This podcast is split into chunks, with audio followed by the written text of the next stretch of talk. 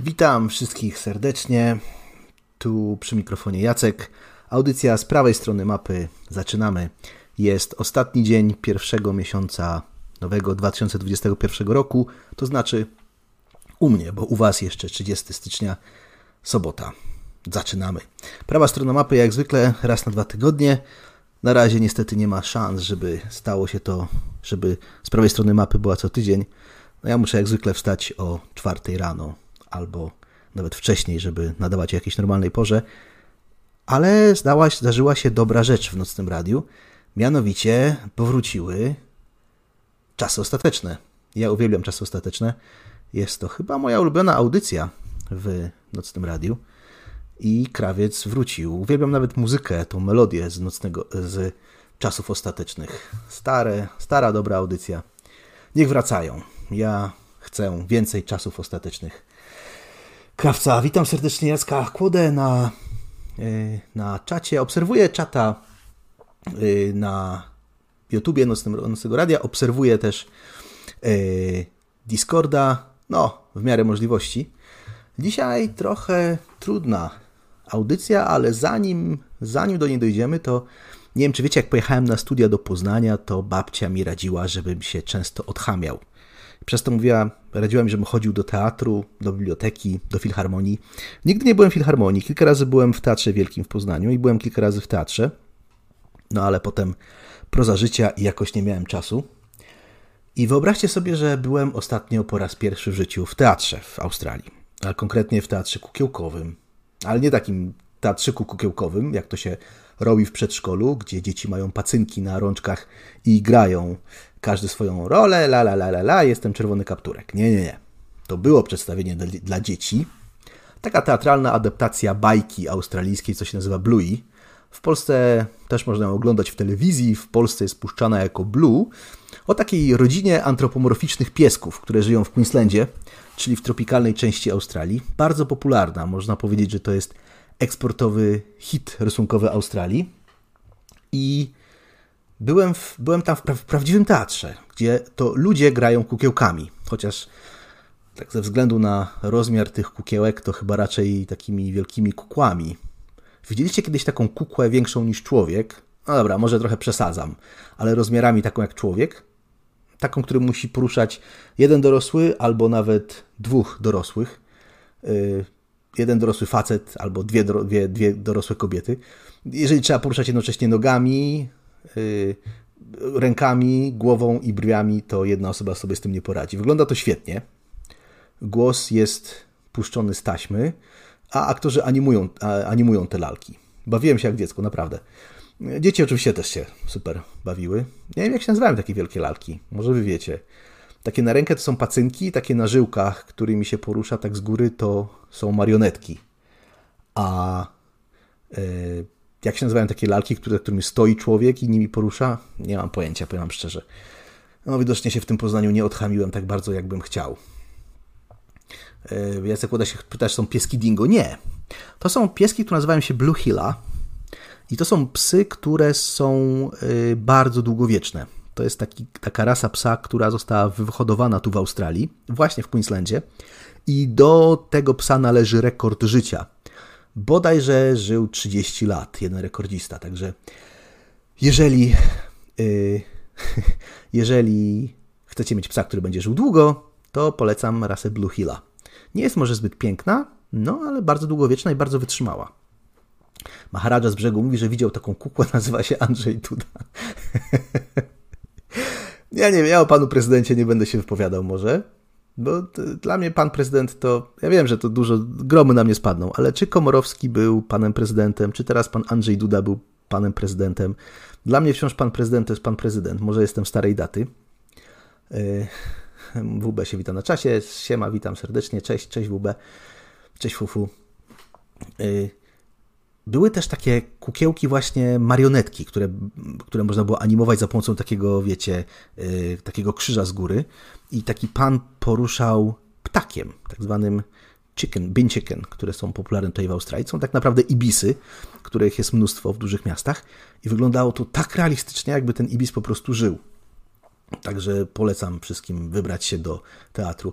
ja byłem pierwszy raz w życiu w teatrze kukiełkowym i to jest trochę wstyd, bo jak wiecie, ja jestem z Pomorza Zachodniego, a przecież w Szczecinie jest bardzo znany teatr kukiełkowy. Nazywa się Pleciuga. Jakoś nigdy miałem okazji tam wpaść. Jest też w moim kochanym Poznaniu teatr animacji. On był chyba w Zamku Cesarskim, z tego co pamiętam. No, słynny Ateneum w Katowicach, jest tego trochę. Yy, także, także, no, będę kiedyś w Polsce, to muszę wpaść i yy, muszę nadrobić zdecydowanie. Pamiętajcie, że możecie do mnie dzwonić. Jestem na Skype'ie Nocnego Radia. Właśnie sprawdzam, jestem zalogowany. Pamiętajcie też, że możecie sponsorować tą audycję. Donaty na żywo są na dole. Ja będę sobie coś tam czytał. Yy, jeżeli, jeżeli jakieś donaty przyjdą. No i wybraliśmy, wybraliśmy do tego, do tego y, teatru. Przez ostatnie pół roku było raptem kilka przypadków COVID-a u mnie w Canberrze, więc są bardzo małe ograniczenia co do ilości ludzi w teatrach. Maksymalnie bodajże 1500 ludzi i 65% pojemności. No ale jako mąż lekarki zostałem zmuszony prośbą, groźbą i szantażem moralnym, żeby założyć maseczkę i byliśmy jedynymi ludźmi, którzy mieli maseczki na całej sali jedynymi ludźmi. Ale nic się nie przejmujcie, jak tylko zgasło światło, no bo tam gasło światło, tak jak w kinie, to sobie wygryzłem dziurę w tej maseczce i już mogłem oddychać swobodnie. Nie mam pojęcia, jak ludzie są w stanie chodzić. Jak ludzie są w stanie chodzić w, tym, w tych maseczkach i używać tych maseczek. Ja nie daję rady, ja się po prostu duszę. Na szczęście nie ma obowiązku maseczek tu w Canberrze. Dzięki Bogu, bo bym chyba nie dał rady chodzić na dworze. Polecam teatry kukiełkowe, jak tylko pandemia minie, też i w Polsce i będziecie mieli okazję, to zabierzcie żonę, dziewczynę, kochankę, jeżeli macie, a przede wszystkim dzieci, jeżeli macie. I idźcie na jakieś przedstawienie kukiełkowe. No dobrze, to tyle z wiadomości kulturalnych. Jeżeli ktoś z Was chce napisać, kiedy ostat... zadzwonić i powiedzieć, kiedy ostatni raz był w teatrze, albo w kinie, albo w operze, to dzwońcie śmiało. Pamiętajcie, na studiach macie najwięcej czasu na to, potem będzie już tylko coraz mniej. Powoli będziemy zmierzać do takiego głównego tematu dzisiejszej audycji, ale trochę dookoła tam dojdziemy, bo ostatnio Błażej zadał pytanie w swojej audycji, lewym okiem, polecam, w środy, co tydzień, co tydzień, no ale Błażej mieszka w Niemczech, jemu jest trochę łatwiej. Błażej zadał pytanie w tej audycji, nie w tej w tym tygodniu o Izraelu, ale o ile dobrze pamiętam, tydzień temu. O to, jaki wolnorynkowcy mają stosunek do blokowania kont. Chodziło oczywiście o blokowanie o przykład blokowania konta Donalda Trumpa przez Twittera. No i padł taki zarzut, całkiem słuszny, moim zdaniem, że y, wielu ludzi z tej, z tej prawej strony sceny politycznej albo z prawej strony mapy, tak jak ja, chce uciekać się do kapitana państwo, żeby im pomógł. Żeby im pomógł, gdy tylko niedobra korporacja blokuje konta użytkownikom. No i wydaje mi się, że ta sprawa wymaga jednak małego komentarza z mojej strony. E, moim zdaniem tak. Jak najbardziej prywatne firmy powinny mieć możliwość zablokowania konta pod byle pretekstem. A tak na poważnie to nawet bez pretekstu, bo to są prywatne firmy. Jako prywatne instytucje mogą sobie dostarczać usługi tam komu chcą, komu nie chcą, a jedynym co powinno je powstrzymywać przed tym, to umowa z użytkownikiem. Jeżeli firma napisała w umowie, a jak wiemy, zawsze trzeba kliknąć, że tak, przeczytałem umowę, w niektórych aplikacjach nawet trzeba przewinąć umowę w dół, e, więc jeżeli trzeba kliknąć, że, że, że przeczytaliście umowę, ja wiem, że nikt nie czyta, ja też w sumie rzadko kiedy czytam, ale jeżeli firma napisała w tej umowie, że możemy panu zablokować konto, bo tak, no to może zablokować konto, bo tak. Sami się na to zgodziliście. Chcącemu nie dzieje się krzywda. Jedno z ulubionych po, powiedzeń i ulubionych cytatów, czy raczej takich zasad rzymskiego prawa volenti non fit injuria, które przytacza zawsze Korwin. Chcącemu nie dzieje się krzywda. Jeżeli kliknęliście, że tak i firma wam zablokowała konto, a było napisane w umowie, że mogła zablokować konto, to moim zdaniem jak najbardziej powinna mieć do tego prawo. No, były takie przypadki, prawda, e, na świecie, że odmawiano parze gejów na przykład, żeby upieczenia tortu, bo właściciel był chrześcijaninem głęboko wierzącym i nie chciał upiec tortu, na którym było dwóch panów w garniturach ślubnych e, i obrażeni geje biegli do sądu, że dyskryminują nas. Sądy na całym świecie zupełnie różnie reagowały na takie sytuacje, padały różne wyroki. Moim skromnym zdaniem nie było umowy, więc ma każdy prawo sobie zrobić, powiedzieć, ja pana nie obsłużę. Przynajmniej moim zdaniem, taka jest wolność. Gdyby jakiś właściciel cukierni powiedział mi, Panie Kangur, nie upiekę dla pana tortu, bo pan prowadzisz audycję z prawej strony mapy i mnie się ona nie podoba. Trudno, ma do tego prawo. Poszedłbym do innej cukierni, po prostu. Oczywiście prywatnie mogę uważać takiego gościa za dziwaka albo za buca. Zresztą, jeżeli ktoś nie chce upiec tortu dla pary gejów, to też uważam go za głupka, bo jak to śpiewał grabarz, moja wolność to żaden twój grzech. Więc dziwię się, że taki ktoś odmawia upieczenia tortu, ale jeżeli ktoś się upiera że tego nie zrobi, no to trudno. Jego wybór, jego cukiernia i tak samo Twitter. Jego Twitter, jego tweety, więc ma prawo zablokować Donalda Trumpa albo kogokolwiek innego na świecie, o ile tylko umowa mu na to pozwala. Po prostu. No, jest różnica wtedy, kiedy jakaś firma korzysta z państwowej infrastruktury i podpisuje umowę z państwem, że będzie przez tą infrastrukturę dostarczać prąd, tam albo wodę, albo gaz, albo na przykład będzie obsługiwała autostradę, no to oczywiście jest trochę inaczej. W umowie z państwem wtedy są zapisy, że taka firma nie może dyskryminować, no nie może operator autostrady na przykład nie wpuszczać y, czerwonych samochodów na swoją autostradę. To byłoby bez sensu oczywiście, dlatego że taka autostrada jest jedna, która biegnie na przykład z Poznania do Warszawy. Y, ale moim zdaniem nie, państwo nie powinno regulować tego, co Twitter, Facebook, YouTube czy jakikolwiek inny portal społecznościowy albo jakiś serwis internetowy e, tam wpisze w tych umowach. Więc ja jestem za nie. E, Zenon pisze, że Twitter korzysta z państwowej infrastruktury. Tak, Zenon, ale to nie o to chodzi. Chodzi o to, że jeżeli mamy autostradę, no to ja nie mam wyboru, muszę tą autostradą jechać. Jeżeli jest, jeżeli jakaś firma dostarcza gaz, no to ona musi dostarczyć gaz, prawda? Chociaż teraz, czy wodę, no ale są różni operatorzy, więc to tak, tak nie może być, ale Twitter, moim zdaniem, jest zwykłą, powinien mieć prawo odmowy świadczenia usługi, bo on tylko, co innego firma telekomunikacyjna, która korzysta z łącz państwowych. No, w tym momencie państwo powinno mieć umowę z taką firmą, że nie może dyskryminować, więc ja jestem, yy, ja jestem na nie, jeżeli chodzi, chodzi o to. Nie kupuję też tego tłumaczenia o tym, że Twitter to teraz jedyny sposób komunikacji z wyborcami i należy go upaństwowić, żeby on nie mógł zablokować. Nie kupuję tego. Jeżeli jakiś prezydent jakiegoś kraju korzysta tylko z Twittera i dla niego Twitter to jest jedyne miejsce, żeby się kontaktować z wyborcami, no to pan prezydent robi to źle. Powinien mieć jakieś alternatywne możliwości kontaktu. Tak mi się przynajmniej wydaje. Zobaczymy, jak to będzie z YouTube'em i nocnym radiem dalej. Jak dotąd pamiętam, był jeden taki incydent w audycji Potrzeby, że YouTube zablokował mu audycję, ale chyba, chyba P19 wyjaśnił tą sprawę z YouTube'em w końcu. I wszystko skończyło się dobrze, jak w polskiej komedii romantycznej, bo ostatnio, nie wiem czy zauważyliście, wszystkie polskie komedie romantyczne kończą się wesołym oberkiem. No cóż, tak to jest. Tak więc, Błażeju, myślę, że masz rację. Jeżeli ktoś biegnie do kapitana państwo, żeby mu wyregulował umowę z jakimś serwisem internetowym, to głupio robi. To leje młyn na wodę lewicy. Dzwoncie, Nocne Radio, jeżeli macie jakieś komentarze na Skype'ie. Wydaje mi się, że wrócimy do tego tematu gigantów internetowych jeszcze na chwilę pod koniec audycji. Dzisiaj temat trudny. Temat, który podrzucił mi ze... Przepraszam, wróć, który podrzuciły mi pewne osoby jakiś czas temu i nawet y, miały pretensje, że tak długo nad tym siedzę. Także odsuńcie dzisiaj dzieci od radiokomputerów, bo nowymi miejscami będzie drastycznie. No oczywiście audycja jest przeznaczona głównie dla polskojęzycznych mieszkańców Australii, Nowej Zelandii, Japonii i Chin, bo tam jest noc, a jeżeli słuchacie gdzieś przed 23, na przykład w Polsce, cóż, trudno.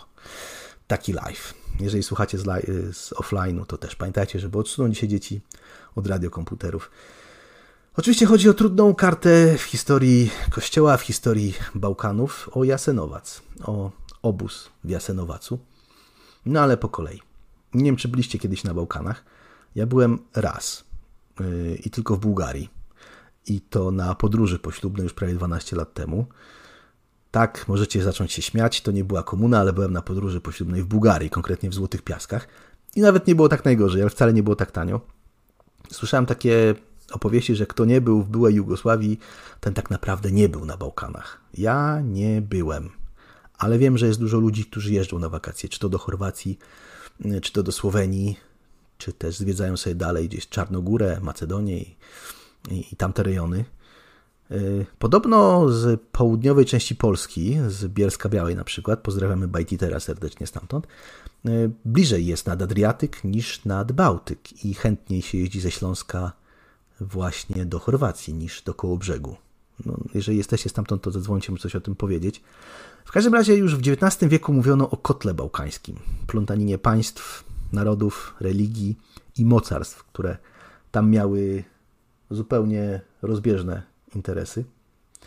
No i pierwsza wojna światowa zaczęła się tak na, na dobrą sprawę na Bałkanach, w Sarajewie w Bośni, gdzie pan Gawriło Princip zastrzelił arcyksięcia, arcyksięcia Ferdynanda. To był tak naprawdę, to nie była może przyczyna wybuchu, czy to była jakaś bezpośrednia przyczyna wybuchu, ale, ale wiadomo, że, yy, że no, to była iskra, która, która wzbudziła beczkę, która wysadziła beczkę prochu. Cała Europa wtedy była beczką prochu, ale jednak zaczęło się to tam, zaczęło się to na Bałkanach. W szczególnie skomplikowanej sytuacji są ludy byłej Jugosławii, czyli Serbowie, Chorwaci, Czarnogórcy, Bośniacy, bo tak to się prawidłowo wymawia, i Słoweńcy. I z tego, co udało mi się znaleźć i doczytać, dawniej to był jeden naród. To znaczy, wszystkie te narody mają wspólnych przodków. Gdzieś tam głęboko. No, wszyscy Słowianie mają gdzieś wspólnego przodka, ale te narody, narody południowosłowiańskie, mogą się, mogą mówić o sobie, że są kuzynami. Co ciekawe, najprawdopodobniej Serbo-Łużyczanie, czyli taki naród słowiański, który żyje we wschodnich Niemczech, w byłym DDR-ze, też mają wspólnego przodka z narodami Jugosławii. Serbo-Łużyczanie są trochę zapomnieni w Polsce, a szkoda, bo to już chyba ostatni ślad po słowiańskiej obecności na terenie byłego NRD. Lubeka i Rostok to są nazwy pochodzące z języków słowiańskich. Dawniej królestwa słowiańskie sięgały prawie do duńskiej granicy w południowej części Półwyspu Jutlandzkiego, ale to nie byli Polacy. Wprost przeciwnie, nasz Mieszko, Mieszko, Mieszko, mój koleżko, jak to rapowali traperzy z Nadwisły, sprzymierzył się z Niemcami po to, żeby właśnie z tymi plemionami słowiańskimi walczyć. Mecklenburgia w północno-wschodnich Niemczech, najbiedniejszy land niemiecki, to tak naprawdę niemiecka wersja nazw, słowiańskiej nazwy Wielkigrad. Dawniej były tam królestwa słowiańskie, które nazywały się Wielkigrad, czyli miejsce, gdzie, są, gdzie jest dużo grodów. Meklem to po starogermańsku wielki, no a Burg to po prostu grad, czyli miasta. Tak więc tym, co różniło, poróżniło Serbów, Chorwatów i Bośniaków, Bośniaków, przepraszam, bo te trzy narody, o tych trzech narodach dzisiaj będziemy sobie trochę mówić, to przede wszystkim religia. Serbowie to głównie wyznawcy prawosławia.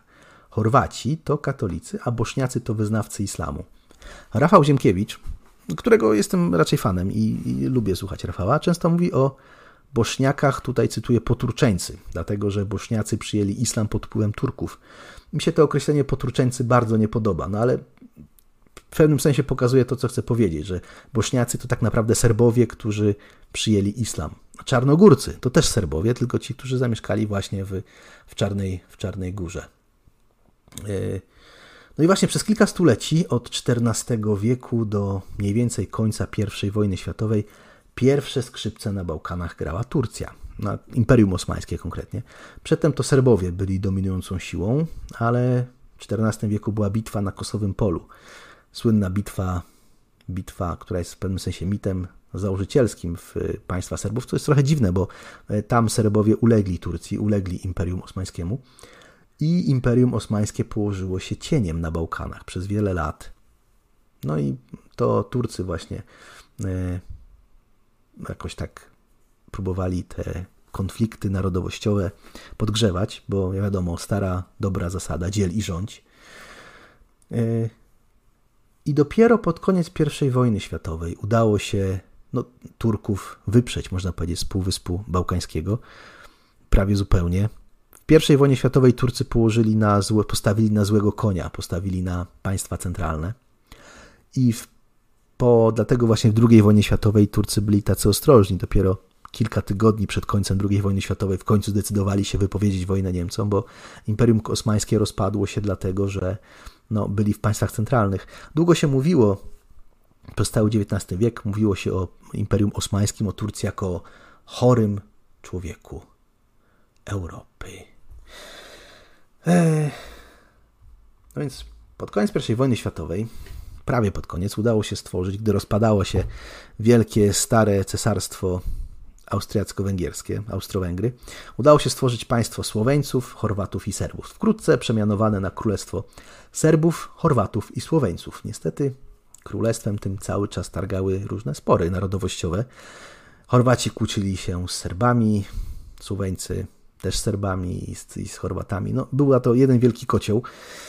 Y, I sytuację próbował uspokoić król Aleksander I, który zawiesił w 29 roku konstytucję, zmienił nazwę państwa na Jugosławia i próbował no, uspokoić jakoś, rządząc autorytarnie, próbował uspokoić to, co się działo w Jugosławii. No ale jak wiemy, w 1939 roku w Europie wybucha wojna 1 września. Sytuacja tak naprawdę zaczyna być bardzo zła dla Jugosławii w kwietniu 1941 roku. Niemcy atakują Jugosławię 6 kwietnia 1941 roku. Wojsko jugosłowiańskie stawia opór tylko kilka dni, bo już 18 kwietnia ostatnie oddziały składają broń. 18 kwietnia, więc 12 dni później. Krótko się bronili e, Jugosłowianie. Ale już 10 kwietnia Chorwacja ogłasza niepodległość i 15 kwietnia staje się sojusznikiem Niemiec. No tak to jest niestety w historii Europy. Tak to już było, że w Berlinie ma swój początek bardzo wiele europejskich tragedii. Więc w tym marionetkowym państwie chorwackim zaczyna rządzić reżim Ustaszy. Ustasze przed wojną to była organizacja taka quasi-terrorystyczna, ultranacjonalistyczna, katolicka, przynajmniej tak o sobie mówili, którym rządził generał Ante Pawelic. To mm, powstaje takie państwo marionetkowe, które jest zupełnie zależne od Niemiec i od Włoch. No i Ustasze przyjmują ideologię III Rzeszy. Zaczynają od prześladowania ludności żydowskiej i cygańskiej, ale do tej takiej obrzydliwej, rasistowskiej zupy Ustasze dolewają jeszcze bycie antyserbem. I rozpoczyna się terror. Koszmarny terror skierowany również przeciwko Serbom. Już w sierpniu 1941 roku, kilka miesięcy po powstaniu tego państwa, powstaje obóz koncentracyjny i obóz zagłady w Jasenowacu. Powstaje właśnie w pobliżu wioski Jasenowac we wschodniej części Chorwacji, w Sławonii. E, pojawiają się ogłoszenia, że każdy Serb w tym państwie chorwackim, który nie przyjdzie na katolicyzm, zostanie wysłany do obozu koncentracyjnego. I tak było. Po sierpniu 1942 roku Żydzi z Chorwacji już nie byli wysyłani bezpośrednio do Jasenowaca, ale do Oświęcimia.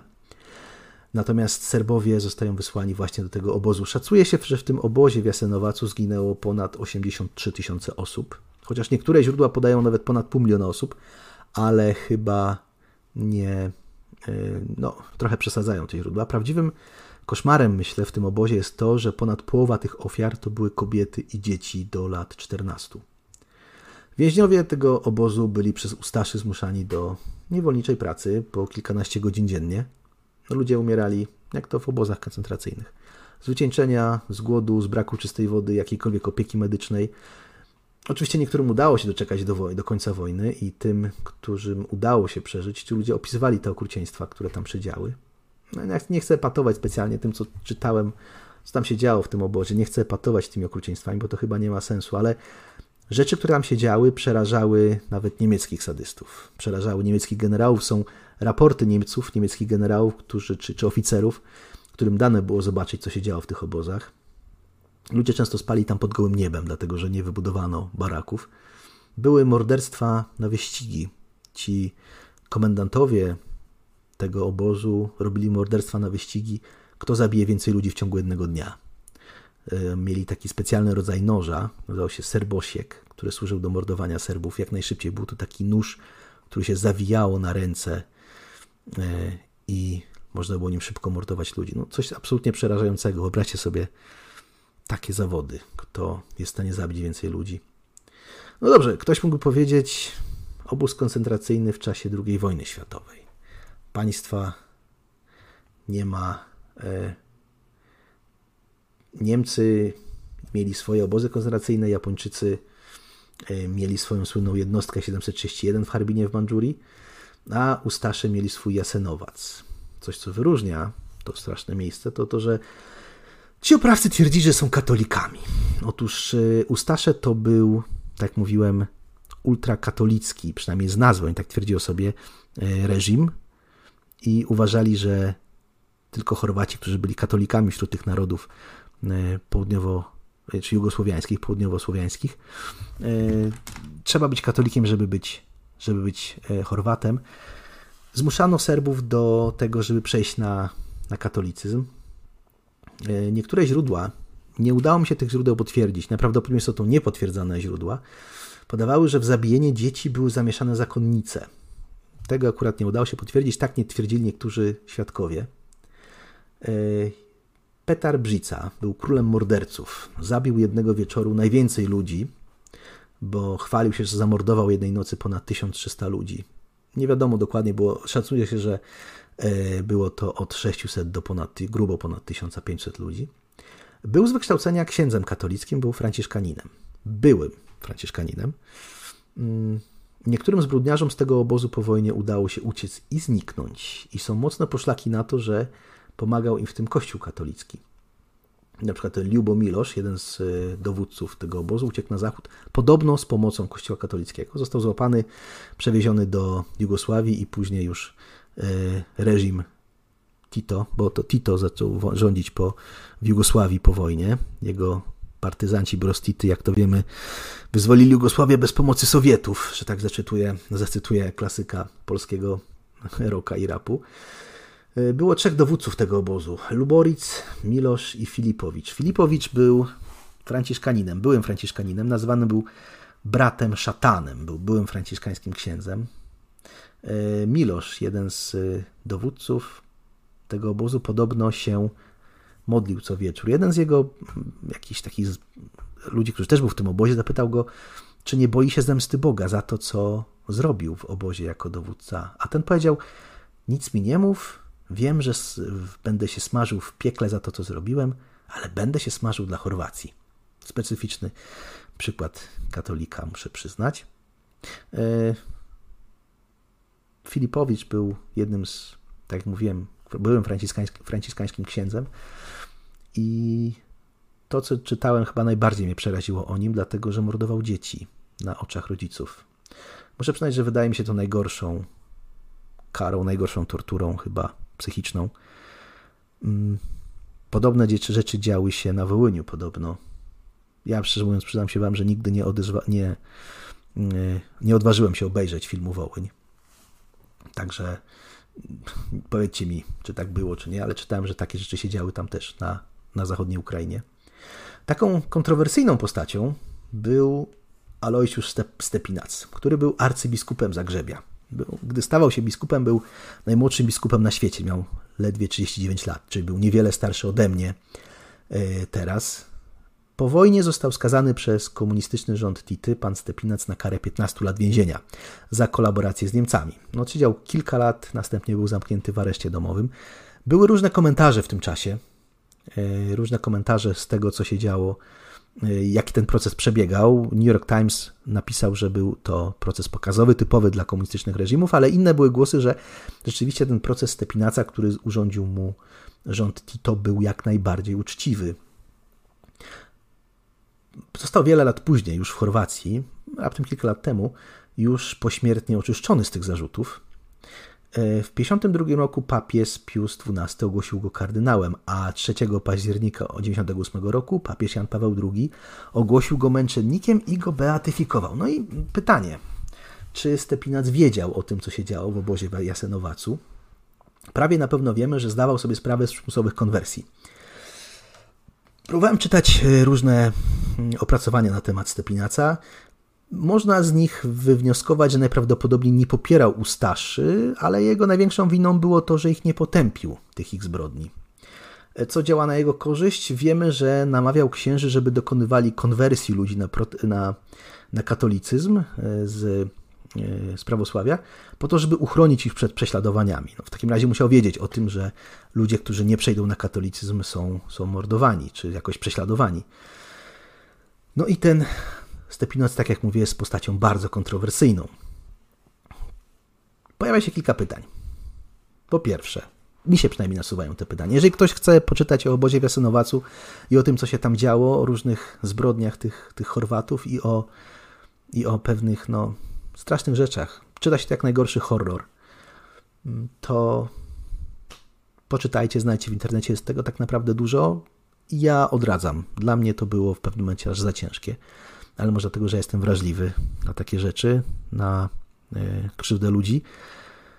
Ta sprawa jest dosyć zapomniana w Polsce, trzeba przyznać. To znaczy, ona coraz częściej wychodzi, ale ja o niej usłyszałem pierwszy raz gdzieś tam daleko kilka lat temu, a zbadałem ją w ciągu ostatniego miesiąca, może trochę dłużej. No, pojawia się kilka pytań. Po pierwsze, czy z tego powodu, że jakiś ksiądz, proboszcz, biskup, kardynał, albo nawet sam papież, sam Ojciec Święty, popełnia jakieś grzechy, przestępstwa, zbrodnie, to co wtedy? Czy to unieważnia cały Kościół katolicki? No moim zdaniem nie. Moim zdaniem nie. Po prostu to jeden jakiś człowiek, który był zbrodniarzem. Jeżeli Stepinac oczywiście był, ale załóżmy przez chwilę, bądźmy dla niego nieuprzejmi, że wiedział o tym, co się działo w tym obozie.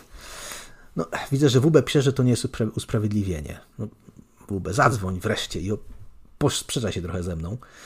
Yy, pisze Zenon, że nacjonalizm to kuzyn religii. No to ciekawe jest, co mówisz Zenon. To chętnie bym się z tym o tym pokłócił. Po drugie, czy jakiś, jeżeli jakiś szalony katolicki ksiądz popełnia zbrodnię i twierdzi, że jest katolikiem, albo co gorsza, że robi to w imię katolicyzmu, to czy znaczy, że, że ja się mam wstydzić tego, że sam jestem katolikiem, prawda? To jest, y, to jest taka sprawa. Y, przypomina mi się morderstwo Adamowicza. Pamiętam, nie wiem, czy pamiętacie, kilka lat temu y, na finale Okresy Świątecznej Pomocy zamordowano Pawła Adamowicza, prezydenta Gdańska. Ten człowiek, który go zamordował, nie tylko był chory psychicznie, ale też był bardzo antyplatformerski. Ja, szczerze mówiąc, zawsze też byłem antyplatformerski. No ale z tego powodu, że ktoś twierdzi, że zrobi to, bo, jest, bo nie cierpi platformy, to przecież nie będę się z tego powodu wstydził, prawda? Wydaje mi się to, to dziwne. Tu możemy na chwilę wrócić do tematu tych, tych wszystkich. No Zenon pisze, że nie doczytałem, że się robi z niego świętego. No, wiem. Wiem, że się robi z niego świętego. Pytanie, dlaczego? Dlaczego, no, tak jak mówiłem, e, Jan Paweł II go beatyfikował. E, czy dlatego, że był męczennikiem, bo potem był skazany przez, przez komunistów? Być może dlatego.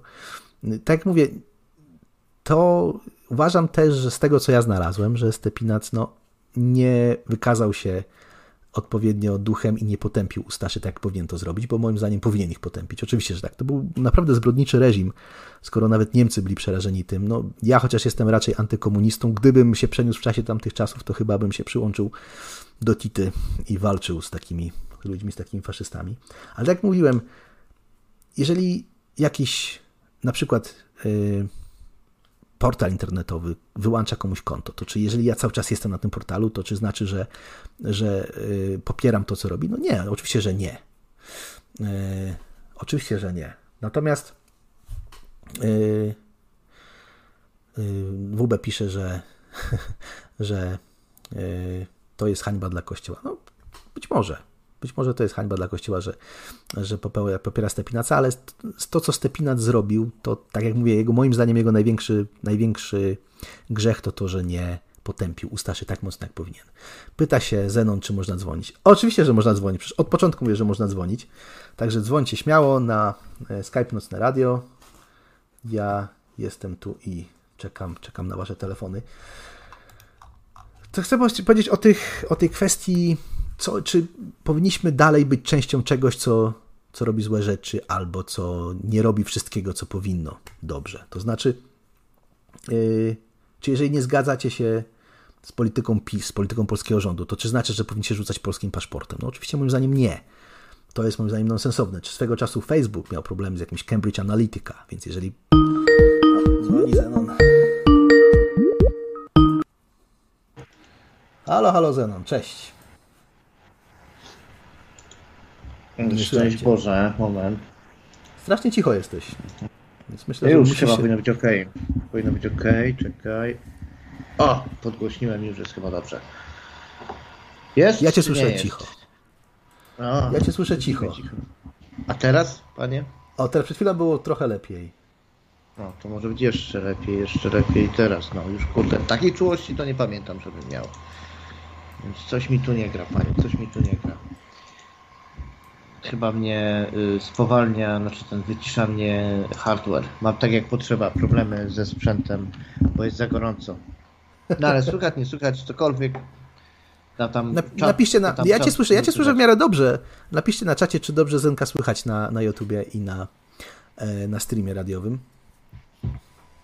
No dobrze, co tam u ciebie, Zenon, powiedz? Bo ten temat w sumie jest trochę nagrany przez ciebie, no nie będę ukrywał. No jest i cieszę się, że go chwyciłeś bez jakiegoś pudrowania takiego, no, godnego jakiegoś apologety zawodowego. Natomiast ja mam jedną taką rzecz, która mi w tym wszystkim nie gra, nie? bo fajnie jest, jak katolik powie, że, mm, że okej, okay, że to jest niefajne i to miało miejsce i nie będzie udawał, że jest ten. Natomiast z racji tego, że katolicyzm to jest tak jedna z niższych form moralnych, uznaje coś takiego jak odpowiedzialność grupowa i odpowiedzialność dziedziczna. To jest fundament tego słabego bądź, bądź systemu moralnego, ale i tak jednego z lepszych, jakie w ogóle funkcjonują. No, to powiedz mi, dlaczego papież tych ludzi nie ekskomunikował tak z miejsca? Przecież nie wiem, tak... to, ale to musiałbyś papieża spytać, ale mówisz o tych, o których ludziach? O tych, którzy którzy... E, Wszystkich dowolnych, wiesz, nazistów, tych biskupów, którzy błogosławili czołgi nazistów, e, Ustaszy, e, Stepinacza i tych innych delikwentów. To mnie zastanawia, wiesz, bo... Stepinaca, wiesz, tak jak mówiłem, moim zdaniem... Nie był, dlaczego nie był ekskomunikowany biskup, który dzieci pstrykał i tak dalej? Jak to jest, nie? Że można być ekskomunikowanym za to, że się powie, że o, ja tam nie wierzę w, Boga, w Ducha Świętego, albo że no, jakieś coś tam, nie? Proste rzeczy. Można się naprawdę łatwo, nie wiem, za skrobankę można się skomunikować, za rzeczy dużo mniejsze niż masowe morderstwo można dostać ekskomunikę, natomiast za masowe morderstwo no, to za dużo tych ekskomunik nie ma. Pytasz mnie dlaczego. Wiem, że są takie zasady, że yy, ja nie jestem teologiem, a już na pewno specjalistą od prawa kanonicznego nie jestem, ale są wyraźnie określone rzeczy, dlaczego, za co można kogoś ekskomunikować. No i tego rzeczy, co mówisz, po prostu nie ma na tej liście. Natomiast dlaczego ich nie ma na tej liście i czy powinny mhm. być, no to jest zupełnie inna rozmowa, ale yy, trochę tak dużo, przez dużo rzeczy przeleciałeś, bo z jednej strony mówisz, że według Ciebie katolicyzm to jest niskie standardy moralne, ale jedne z, z, i tak z lepszych standardów, jakie w ogóle istnieją. No to niestety, znaczyło, że... no co ci poradzę. Ale to, to tak samo jakby, że... to słuchaj, to jest coś na zasadzie, że y, najlepszym y, prezydentem był Kwaśniewski, co nie znaczy się, że był dobrym prezydentem, nie? No tak, ale tu nie mówimy o prezydentach y, trzeciej RP, które tam istnieją od 30 lat, ale no, trochę tych różnych moralnych systemów, moralnych wierzeń i tak dalej wymyśliła ludzkość. Więc naprawdę tak, uważam, że... i dzięki, dzięki no temu, że istnieje fenomen herezji, a większość katolików to dzięki Bogu, heretycy, między innymi ty. A dlaczego? To, ciekawe, dlaczego? No bo na przykład uznajesz y, dziedziczność winy? Ale o którą winę pytasz? Nie, uznaję poza... Nie, to nie ma dziedziczności nie no. winy. Jest dziedziczność Ten winy... jeden wyjątek. Ten jeden wyjątek. Jest tylko jeden wyjątek. Tak? Słucham? A, na pewno? No tak. ja sobie nie przypominam. Znam, wiesz, nie ma tak, że to jest jeden wyjątek. Nigdzie nie jest powiedziane, że to jest jeden wyjątek. To jest tak kluczowa zasada i z niej wynika to, że winę można dziedziczyć. Wina może być grupowa i wielokrotnie Bóg każe zabijać ludzi za to, że się urodzili ze złej pochwy. Tak? Wielokrotnie. To potoki krwi są Jakiś przykład daj na przykład na to. No, cały eksodus Żydów do ziemi obiecanej i mordowanie e, autochtonów na przykład, nie? To ich największą, jedyną winą było to, że się urodzili tam, przed Żydami tam byli, no to dlatego trzeba było ich zabić. Na przykład, nie? I to jest odpowiedzialność grupowa, nie? Za ten straszny grzech, poczekaj, poczekaj, poczekaj, poczekaj. To znaczy, że, jeżeli, że odpowiedzialność grupowa jest to, że Żydzi, jeżeli Żydzi wymordowali kogoś, kto mieszkał w jakimś miejscu, to, to jest odpowiedzialność grupowa i dziedziczenie win za to, że się mieszka tam przez tych ludzi, którzy Nie, nie, no to, to, to się, no, ci ludzie, którzy kupy. Kanadyjczycy zrobili ten grzech, że się urodzili nie tam, gdzie trzeba i, i wiesz, i to było ok ich zabić, nie? Wymordować ich i dzieci, zgwałcić kobiety i tak dalej, nie? No dobrze, no ale... Tu wiesz, to jest naturalną konsekwencją, jeżeli system moralny takie rzeczy po prostu Ale ty się, ale ty się, pokazuje... ty się odnosisz do, starego, do Starego Testamentu, ale przecież zgodzisz się chyba z tym, że Kościół i chrześcijaństwo nie uważa, że jeżeli ty popełnisz grzech, to to, co ty zrobiłeś, czy kogoś zamordujesz, zabijesz, ukradniesz, zgwałcisz i tak dalej, możesz wymyślić, co chcesz, nie przechodzi to na twojego syna, córkę i tak dalej. No przecież to jest oczywiste. Nie, nie ma takiego katolicyzmu. Czy masz gdzieś jakiś zapis w, kat w katechizmie Kościoła katolickiego, który by mówił, że tak jest? Że twój syn będzie odpowiadał za to, że ty kogoś zamordowałeś? Słuchaj, ja nie wiem, czy zaraz nie przyjdzie papież i nie powie, tutaj Bóg mi kazał go zabić, bo jego ojciec coś tam zrobił, albo jego, jego dziadek zrobił. To jest technicznie wykonalne i to wiesz, to miało miejsce w historii tej religii, nie? No, tak jak bardzo... wspominałem, w Starym Testamencie już zabijano ludzi za to, że w złym miejscu się urodzili o złym czasie. To, to, była, to był dobry powód, żeby opisane... go zabić, nie? Ale to jest według, to, jest, to były wierzenia Żydów, którzy chcieli jakoś usprawiedliwić swoje podboje. Ale to co to ma wspólnego z chrześcijaństwem? Teraz jesteś, teraz jesteś heretykiem. Nie, bo to jest podstawa moralna tej religii i to kazał zrobić Nie, Bóg, to nie jest prawda. Czyli Jezus. Nie jest A prawda, co nie, mówisz, tak? że to są grzechy, że grzechy się przenoszą. To na tym, że z tego, że bo żebyśmy nie, nie spędzali za dużo czasu na tym, ale moim zdaniem z tego, że Żydzi wymordowali jakiś naród, nawet jeżeli to było na, za potrzebem Boga, jeżeli to zrobili, to nie wynika z tego to, że grzechy się przenoszą na Y, z pokolenia Starczy, że to nie to jest zbyt przenosi. duży. Dobra, nie, bo pójdziemy teraz w teologię. Jest ten jeden tak zwany grzech, który technicznie, logicznie nie mógł być grzechem, bo wiesz, grzech polega na poznaniu dobra i zła. E, jeżeli, żeby w ogóle wiedzieć, co to jest grzech, musisz znać dobro i zło. Więc no, nie mieli w ogóle to. Nie wiem, słuchaj, cały grzech pierworodny jest tak głupią koncepcją, że to aż urąga ludzkiej godności że się to bierze jako cokolwiek do jakiejkolwiek debaty. To jest po prostu dlaczego? swojej podstawy Ciekawe, głupie. Dlaczego? Nie? No dlaczego? Bo, słuchaj, no, grzech pierworodny polega na tym, że bierzesz ślepego kolegę, mówisz mu, tu jest mój barek, trafisz, dobra, on otwiera ten barek, stary, napij się czego chcesz, ale nie pij tego fioletowego, ok? Bo jak napijesz tego, się tego fioletowego, no to będzie przesrane, nie? Skąd może wiedzieć, które jest fioletowe? No ale czekaj, przecież, przecież Nie, nie, bo tak Bóg było. powiedział prosto, jedź, było jedźcie, tak. wszyscy, jedźcie wszystkie, które chcecie, ale jak zjecie z tego jednego, no to zrobicie źle. Ale oni nie wiedzieli, co jest dobre, co jest złe, A, tak? Ale wiedzieli o tym, ale przecież, nie byliście, ale wiedzieli o tym, że trzeba słuchać Boga. Bóg im powiedział wyraźnie, żeby tego nie robić. Nie, nie, nie, nie wiedzieli, nie wiedzieli. Nie mogli tego wiedzieć, że coś Dlaczego trzeba nie robić. Wiedzieć? Że coś jest dobre albo złe, no bo cały widz grzechu pierworodnego, to nie chodziło o to, coś... poznanie dobra i zła, więc nie wiedzieli, że robią dobrze tak, albo źle. ale wiedzieli o tym, że muszą posłuchać Boga. No, przepraszam, Czyli, że muszą robić dobrze. Takie fikołki e, logiczne, że to naprawdę się nie trzyma, nie trzyma kupy. Nie, nie. No. Najpierw, to jest żeby fikołek poznać, logiczny. Nie, nie, wręcz przeciwnie. Fikołkiem logicznym jest stwierdzenie, że robili coś źle. E, w tym, w tym wszystkim. Ale żeśmy, kurde, dygresy zrobili. Miałem do ciebie pretensje, że zacząłeś od tego, e, od mm, struktury etnicznej Bałkanów, a sam, kurde, się cofnąłem do, do Genezis. A dlaczego Nie, no, mieć o to pretensje? To jest, wydaje mi się, dosyć istotne w tym. No to pokazuje też w pewnym sensie pecha, jaką mają e, południowi Słowianie. No bo my Polacy jednak Mieszko połączył te nasze różne tych Polan, Wiślan w jedno państwo, a u nich było odwrotnie. U nich się to raczej rozpadło to jest raczej chyba pech niż szczęście. No, ale to widzisz, to znowu jest ten syfilis kulturowy, nie? Jest z jednej strony religia, z drugiej strony narody. Bardzo dwa kiepskie wynalazki, które niszczą ludzkość. Narody niszczą ludzkość, czasu. mówisz? A wiesz, ja się z tą nie zgodzę. Ja uważam, że narody to jest świetny wynalazek. Tak, to jest świetny wynalazek. Bez narodów byśmy byli o wiele w czarnej D. Dlatego, że dzięki narodom to jest tak jakby, to jest separacja różnych praw, zwyczajów, no i dzięki tym narodom mamy rozwój. Europa dlatego się między innymi rozwijała, ponieważ było tyle narodów. Dlatego podoba mi się to, że inne prawo obowiązuje w Polsce, a inne prawo obowiązuje w Australii. Bo dzięki temu ja sobie mogę wybrać, czy mieszkam tu, czy tam. No, do czasu, nie? Do czasu, kiedy te narody zaczynają przemysłowo mordować ludzi. To, no, to wtedy. To oczywiście, że tak, ale, ale dzięki temu, że takie rzeczy oczywiście mogą się zdarzyć, i tak, to, ale to jest, y, to jest raczej chyba y, patologia tego połączeń y, na, na, na narody, prawda? Ale dzięki temu, że mamy tyle narodów, jak Niemcy, Niem, Niemcom odbiło, no to kilku in, kilka innych narodów, kilka innych państw potrafiło ten kraj e, uspokoić, prawda? A gdyby było inaczej, gdybyśmy byli na przykład wszyscy na świecie to byłoby jedno wielkie państwo niemieckie, to gdyby komuś odbiło, gdyby komuś w rządzie światowym, wyobraźmy, że jest rząd światowy, jeżeli komuś tam odbije, no to będzie taki rząd światowy zły na całym świecie. Mamy problem, nie? Bo mm, to jest troszeczkę coś na takiej zasadzie, że są jakieś grupy wpływów różne i one mają narzędzia, nie?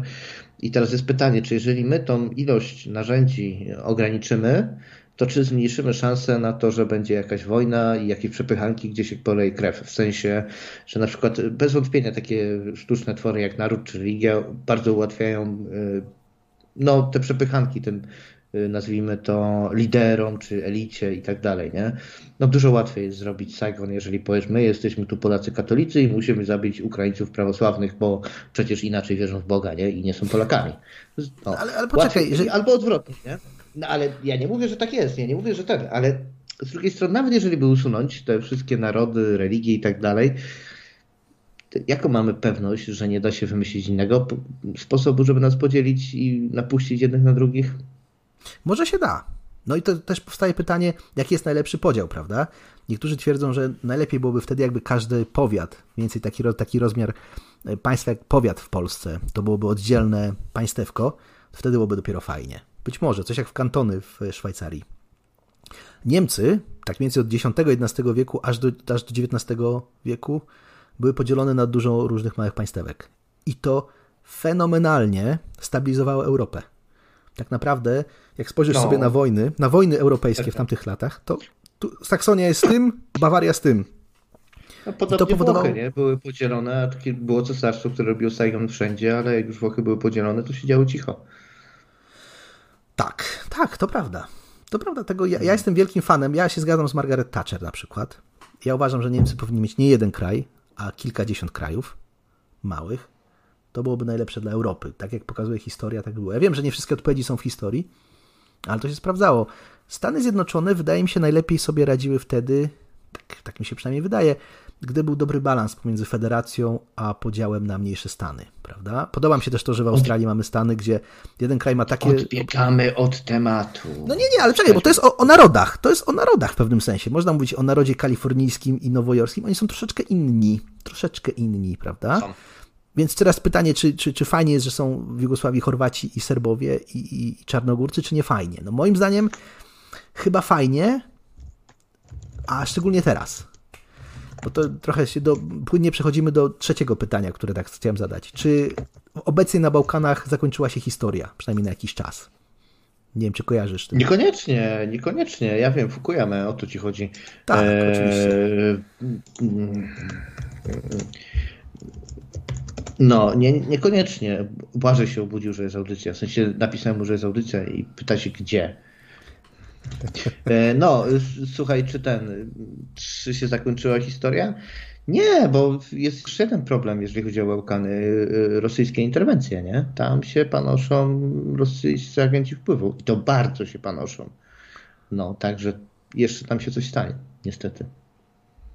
Już nie chodzi o to, że tam jest x tych narodów, chodzi o to, że tam po prostu się rozdaje paszporty, że miliarderzy się tam rosyjscy rozsiadają, etc., etc. No ale poczekaj, skończyła się wojna w Jugosławii w 1993 roku. Nawiasem mówiąc, koszmar, dramat i makabra. Nie chcę robić audycji o wojnie w Jugosławii, ale czytałem no, o tym, co się działo tam, to no, były to naprawdę straszne rzeczy. Tak, obozy koncentracyjne, które były w Europie jeszcze w latach 90., ale ja snajperów słynna wyznania tych ludzi, hmm. którzy byli snajperami, no to też jest makabra i dramat. Ludzie, którzy na przykład mordowali dzieci, będąc snajperami. To jest coś, co naprawdę mrozi krew w żyłach, te ich zeznania, gdzie po prostu mieli, widzieli rodzinę z dzieckiem, która się bawi gdzieś nad, nad rzeką i po prostu pociągali na spust, mieli, za spust. Mieli świadomość tego, że mają ob, w, na celowniku kilkuletnie dziecko i wiedzą, że za chwilę zginie. No, tak była, taka była aleja snajperów. To był dramat, co się działo w latach 90 w Jugosławii, a spójrz, porównaj to, to, z rozpadem czekaj, Czechosłowacji. Czekaj, czy, czy, ale tam było dużo małych państw i małych religii, wszystkiego było mało i dużo. I, i tak. był Saigon taki, że cycki swędzą. Ale dlatego, że one były wszystkie połączone w, jeden, w jedno państwo, w Jugosławię. I ten rozpad takich państw bardzo rzadko, bardzo rzadko jest to aksamitna rewolucja, tak jak w Czechosłowacji. Czechosłowacja się rozpadła no, praktycznie wzorcowo, podręcznikowo. Ale teraz, gdy te wszystkie złe rzeczy przeszły, mamy dużo małych państw, niepołączonych w jedno. Na razie jest spokój. Więc dlatego ja jestem ostrożnym optymistą co do Bałkanów. Ty mówisz, że nie powinienem być. Mój dziadek, znaczy to ze względów na Rosję, nie, nie tyle na ten, yy, nie tyle mm, nie tyle czekaj, muszę Boże ja wyciszyć, bo już tu kurde płaczę Wycisz powiadomienia, dziękuję, tydzień. E, nie, tu chodzi o Rosję, za to, że ona tam zaczyna mieszać i może to wykorzysta, może nie. Ja cały czas mam z tyłu głowy słowa mojego dziadka. W ogóle nie masz żadnej planszy na, na tym, na YouTubie, tak na twojej tak, wiadomości. Słowa, aha, słowa mojego dziadka mm, odnośnie wojny światowej. Powiedział, że no to chyba mówił za którymś kanclerzem, że w Europie nie będzie wojny większej, dopóki żyje pokolenie, które pamięta e, tą ostatnią wojnę. I to samo mówił, że będzie w Bałkanach, jak go pytałem wtedy, jak była ta wojna, że dlaczego tam jest wojna, nigdzie nie ma, tylko tam jest wojna w Europie, nie? No to powiedział, że tam było troszeczkę inaczej i jak ta wojna się skończy, to też będzie cisza, nie? Tak długo, jak żyją ludzie, którzy będą pamiętali tą poprzednią wojnę. No, no i myślę, trochę, że. Czy to się trochę no. nie kłóci z tym, że druga wojna wybuchła 20 lat po pierwszej? Bo przecież żyli ludzie, którzy też doskonale pamiętali pierwszą wojnę, prawda? No tak, tylko że wiesz, pierwsza od drugiej się różniła tym, że nie było masowego ludobójstwa, w sensie, że, znaczy były, zdarzały się owszem, ale nie było tak, że prawie wszędzie przeszła armia i leciała, mordowała, gwałciła wszystkich jak, jak szło, nie? Pierwsza wojna jednak była w dużej mierze pozycyjna. Owszem, we Francji była... Wiesz, była tak zwana armia jedynaków, gdzie po prostu się wielka tragedia stała i Francja się poddała, więc widzisz, Francji się to nie tyczyło, no ale inne kraje jakoś to, wiesz, y, specjalnie się tym nie przejęły tą pierwszą wojną światową. No, pamiętam, że armia niemiecka w Belgii popełniała jakieś zbrodnie już w pierwszej czasie I wojny światowej. Kiedyś o tym czytałem, więc to się, no, to była w pewnym sensie uwertura do II wojny światowej. Niektórzy mówią, że II wojna światowa to była dogrywka albo rozwinięcie pierwszej. No tak, tak. Jakby to przeanalizować, to byśmy się dowiedzieli, kto tak naprawdę ma władzę, nie? Bo w pierwszej wojnie światowej teoretycznie poszło o kłótnie w rodzinie pasożytniczej, patologicznej Habsburgów i rozszerzonej rodzinie, tak? Bo to wszystko, wszyscy oni byli jedną rodziną. Car, kaiser, królowa angielska, król angielski i ten, i, i, i ten. I car no. rosyjski. Król tak, angielski i car rosyjski, było ich trudno rozróżnić na zdjęciach. Jeżeli spojrzycie na tak. zdjęcia króla i cara, oni naprawdę wyglądają, prawie są identyczni. To było niesamowite, jak oni wyglądają. Jako, Ale... Jak, jako ludzkość zapłaciliśmy ogromną cenę, bo daliśmy do władzy takich zdegenerowane jednostki jak arystokracja i, i no, skończyło się przemysłowym morderstwem. Pojawia się jednakowoż pytanie, czy ktoś tam za sznurki za kulisami nie, nie pociągał, no bo później faktycznie było coś zadziwiająco podobnego, mimo że tak naprawdę teoretycznie u władzy były zupełnie inne osoby, z zupełnie innego nadania, a jednak to była jakby powtórka z rozrywki, ta druga wojna światowa. No, a moim dlaczego? zdaniem ona była dlatego, że pierwsza wojna światowa tak naprawdę się nie zakończyła, została przerwana w dziwny sposób. To moim zdaniem była główna przyczyna. No i Niemcy jak zwykle zwariowali, może nie jak zwykle, Niemcy zwariowały. Szkoda, Ale... że ona nie została. Już pierwszą wojnę światową ludzkość mogła zwyciężyć już na początku, że było zabawniej w katolickie święta. No bo wtedy masowo ludzie przestali się strzelać. Gdyby ludzie zaczęli strzelać do pasożytów, czyli do arystokracji, oficerów i reszty ścierwa, to by wojna została wygrana, nie? Trochę Zarówno tak mówisz jak, jak, jak rewolucja francuska, ale ja uważam, że dzięki arystokracji mieliśmy piękny XIX wiek. Dzięki rodom panującym. się nie udała, tu jest ten problem, no, ale to jest inny temat znowu. Każda rewolucja, prawie każda rewolucja się nie udaje. Ja wiem, że ty nazywasz e, rewolucję amerykańską rewolucją, ale zgodzisz się, że to był jednak inny rodzaj rewolucji. Ja rewolucja... i Amerykanie. Słucham? Nie, nie, zgadza się, zgadza się, ale to jednak zgodzisz się, że to był inny rodzaj rewolucji każda rewolucja, która polega na mordowaniu czy to arystokracji, czy oficerów, księży, ludzi wykształconych, kończy się źle. Ja nie znałem takiej, która skończyła się dobrze. Może, ale pytanie, czy, czy to nie był ten moment, kiedy było trzeba, nie? Bo to byli jedyni ludzie, którzy padli wtedy do tego, żeby ta wojna miała miejsce. No, Nikogo nie obchodziło w okopach w pierwszej linii frontu, żeby strzelać do tego człowieka po drugiej stronie. Nie miał ku temu najmniejszych podstaw, żeby to zrobić. Najmniejszych. Oczywiście, że tak. Oczywiście, że masz rację. Dlatego uważam, że rody padujące Europy no, zafundowały nam wspaniały XIX wiek. Nazwa, nawet nazwa Belle Époque. Belle Époque, Belle Époque, no oczywiście. Od końca, od końca y, Kongresu Wiedeńskiego 1815 roku, 1816, aż do no, równe 100 lat prawie, prawda? Do początku I wojny światowej, do 1914 roku. No i rzeczywiście w 1914 roku Europa zwariowała. Tak naprawdę nawet mówi się, że Europa popełniła samobójstwo wtedy. Ale, Ale trochę... nie? To jest, to jest, nie, to jest zupełnie inny temat. Musimy do niego gdzieś wrócić, bo to naprawdę idzie, idzie człowiek z piski, nie? Co się stało, że wszystko było ok, było pięknie, cudownie i nagle Saigon. No ale dobra, to jest osobny temat. Wróćmy do tych bałkań nieszczęsnych i tego wszystkiego. Ja dalej nie mogę pojąć, dlaczego było tak mało ekskomunik na II wojnie światowej. Czy papież się bał, czy co? Czy on nie wierzył w to, że jest nieśmiertelny, jak katolik powinien wierzyć? O co kaman? Moim zdaniem, ja mogę tylko się domyślać, mogę tylko strzelać, ale nie wiem, czy nie miał związanych rąk właśnie przez prawo kanoniczne, ale na pewno też się bał. No na pewno też w pewnym sensie, wiesz, to, że Włochy były okupowane, alianci doszli do Rzymu w 1944 roku dopiero, prawda? Więc Niemcy mogli zrobić z Watykanem co chcieli. No, nie jest to chyba żadna tajemnica. Na pewno, na pewno się bał. Yy, czy powinien być ekskomunikowany? Oczywiście, że tak. Oczywiście tak, no nie jest żadną tajemnicą, że pewne opowieści o tym, że, że, że, że Kościół katolicki wspierał nazistów w drugą stronę, tak generalnie, to, jest, można między bajki włożyć. No, akcja AB w Polsce, czyli akcja, w której Niemcy wmordowali nam inteligencję, w tej najwięcej grupa taka polskiego społeczeństwa, która najwięcej ucierpiała, to byli księża katolicy w akcji AB. Nie musicie mi wierzyć, możecie zobaczyć w Wikipedii. Było mnóstwo ludzi, którzy, mnóstwo księży, których zamordowało, zamordowali Niemcy. Nawet niedaleko mnie, bodajże w Czaplinku, niedaleko mojego miasta rodzinnego, w Czaplinku był taki przypadek. Niemiec, niemiecki ksiądz wystąpił przeciwko nazistom. Naziści go zamordowali. Wtedy Czaplinek był jeszcze Tempelburgiem. Ja, jak on był takim mega hardkorowym turbozłolem, który do, do szpiku kości nienawidzi Kościoła katolickiego, to bym powiedział, widzisz, zwalczali również palenie papierosów, więc mamy już dwie rzeczy, które dobrze zrobili naziści. Ale nie, no, no wiesz, słuchaj, to też jest ciekawe, bo faktycznie jest coś takiego, że katolicy tak za bardzo nie głosowali za NSDAP, To też jest fakt, któremu ciężko zaprzeczyć. Tak, największe, największe poparcie partia ta dostała w Prusach Wschodnich. No i trzeba przyznać, że strasznie się to dla nich skończyło, dla tych ludzi. No, oj tak, zdecydowanie. Ale widzisz, ale a dlaczego po wojnie nie było ekskomuniki?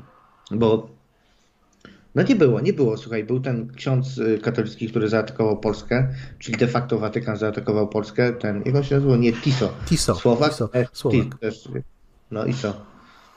Wiesz, wiem, jakie były nasze losy, losy Tiso. Nie on wiem. chyba dostał w głowę od komunistów. Yy, w każdym on... razie też nie był jakoś ekskomunikowany. Mnie to zastanawia, ten brak ekskomuniki nawet w momencie, kiedy to już było bezpieczne, nie? I ten Stepanic, który jest, y, wiesz, robiony ze świętego. Gdzieś tam teraz mu się przykleja, że niby Żydów uratował 6 tysięcy, nie? O co chodzi? Jak? Czemu? Na co? Po co, nie? To, to jest dziwne, dziwne. No nie pojmuję tego. Wiesz, siedzieli za tym wszystkim Franciszkanie. Franciszkanie, ja byłem jeszcze do niego. Nie, Proszę, no. to nie było tak, że oni za tym siedzieli. Ci ludzie, którzy byli w tym obozie, rzeczywiście byli księża franciszkańscy, ale byli. Więc to jednak nie jest do końca to samo. Ale to, to, to jest, jest tak, że... interesujący fenomen. Dobrze, dajmy im dobrą kartę, nie? Przecież dla mnie księża franciszkanie to byli najlepsi z tego całego z zabawy katolickiej, nie? Tacy, no najlepsi ludzie, nie? W sensie z tych mundurowych katolików, moim zdaniem najlepsi, nie? Po prostu, jeżeli chodzi o ich ideologię i credo. No. E, co się stało, że ludzie, którym wpajano taki pokojowy, miłosierny i dobry mindset, mm, najlepszą wersję tego, który jest w chrześcijaństwie, w najgorsze gówno się wpisali. Sprawdzałeś historię tych pojedynczych właśnie byłych Franciszka? Niech już niech będzie, że byłych. Tak, tak. No, tych, którzy udało się złapać, to dostali mm, wyroki śmierci. E, jeden z tych jeden z nich, jeden uciekł, ten, który się mordował na e, chwalił się, że był królem morderców. Jeden z tych komendantów został złapany, próbował uciec, także wielu z nich potem no, zawisnęło na szubienicy, na szczęście z tych zbrodniarzy. Natomiast dlaczego akurat byli księża franciszkańscy to robili? Nie wiem. Nie umiem tego wyjaśnić. Natomiast powiem Ci szczerze, ja jestem katolikiem, ale nie będę się za tych ludzi wstydził, bo oni sami wiedzieli o tym, skoro mówili o tym, że oni pójdą do, za to, co robią, pójdą do piekła, sami wiedzieli o tym, że robią to źle, robią to przeciwko Bogu. Że to, co robią, nie podoba się Bogu musimy oczywiście założyć, że Bóg istnieje, prawda? No ale zakładam jako katolik, że Bóg no. istnieje, że oni sami to wiedzieli, że Bóg tego nie popiera, że robią to przeciwko wierze. Ale tak, tak, tak, tak mówiłem, ten jeden z tych komendantów mówił, że robi to, będzie smażył się w piekle za Chorwację. Jest jakieś lepsze smażenie czy coś? Ja nie wiem. nie wiem, nie wiem, ja tego nie umiem wyjaśnić. Tu się spotykają dwie takie, no właśnie te mroczne rzeczy, których nie lubię, nacjonalizm i ten, i, i, i religia. I później się dzieją takie właśnie rzeczy, jakie dzieją.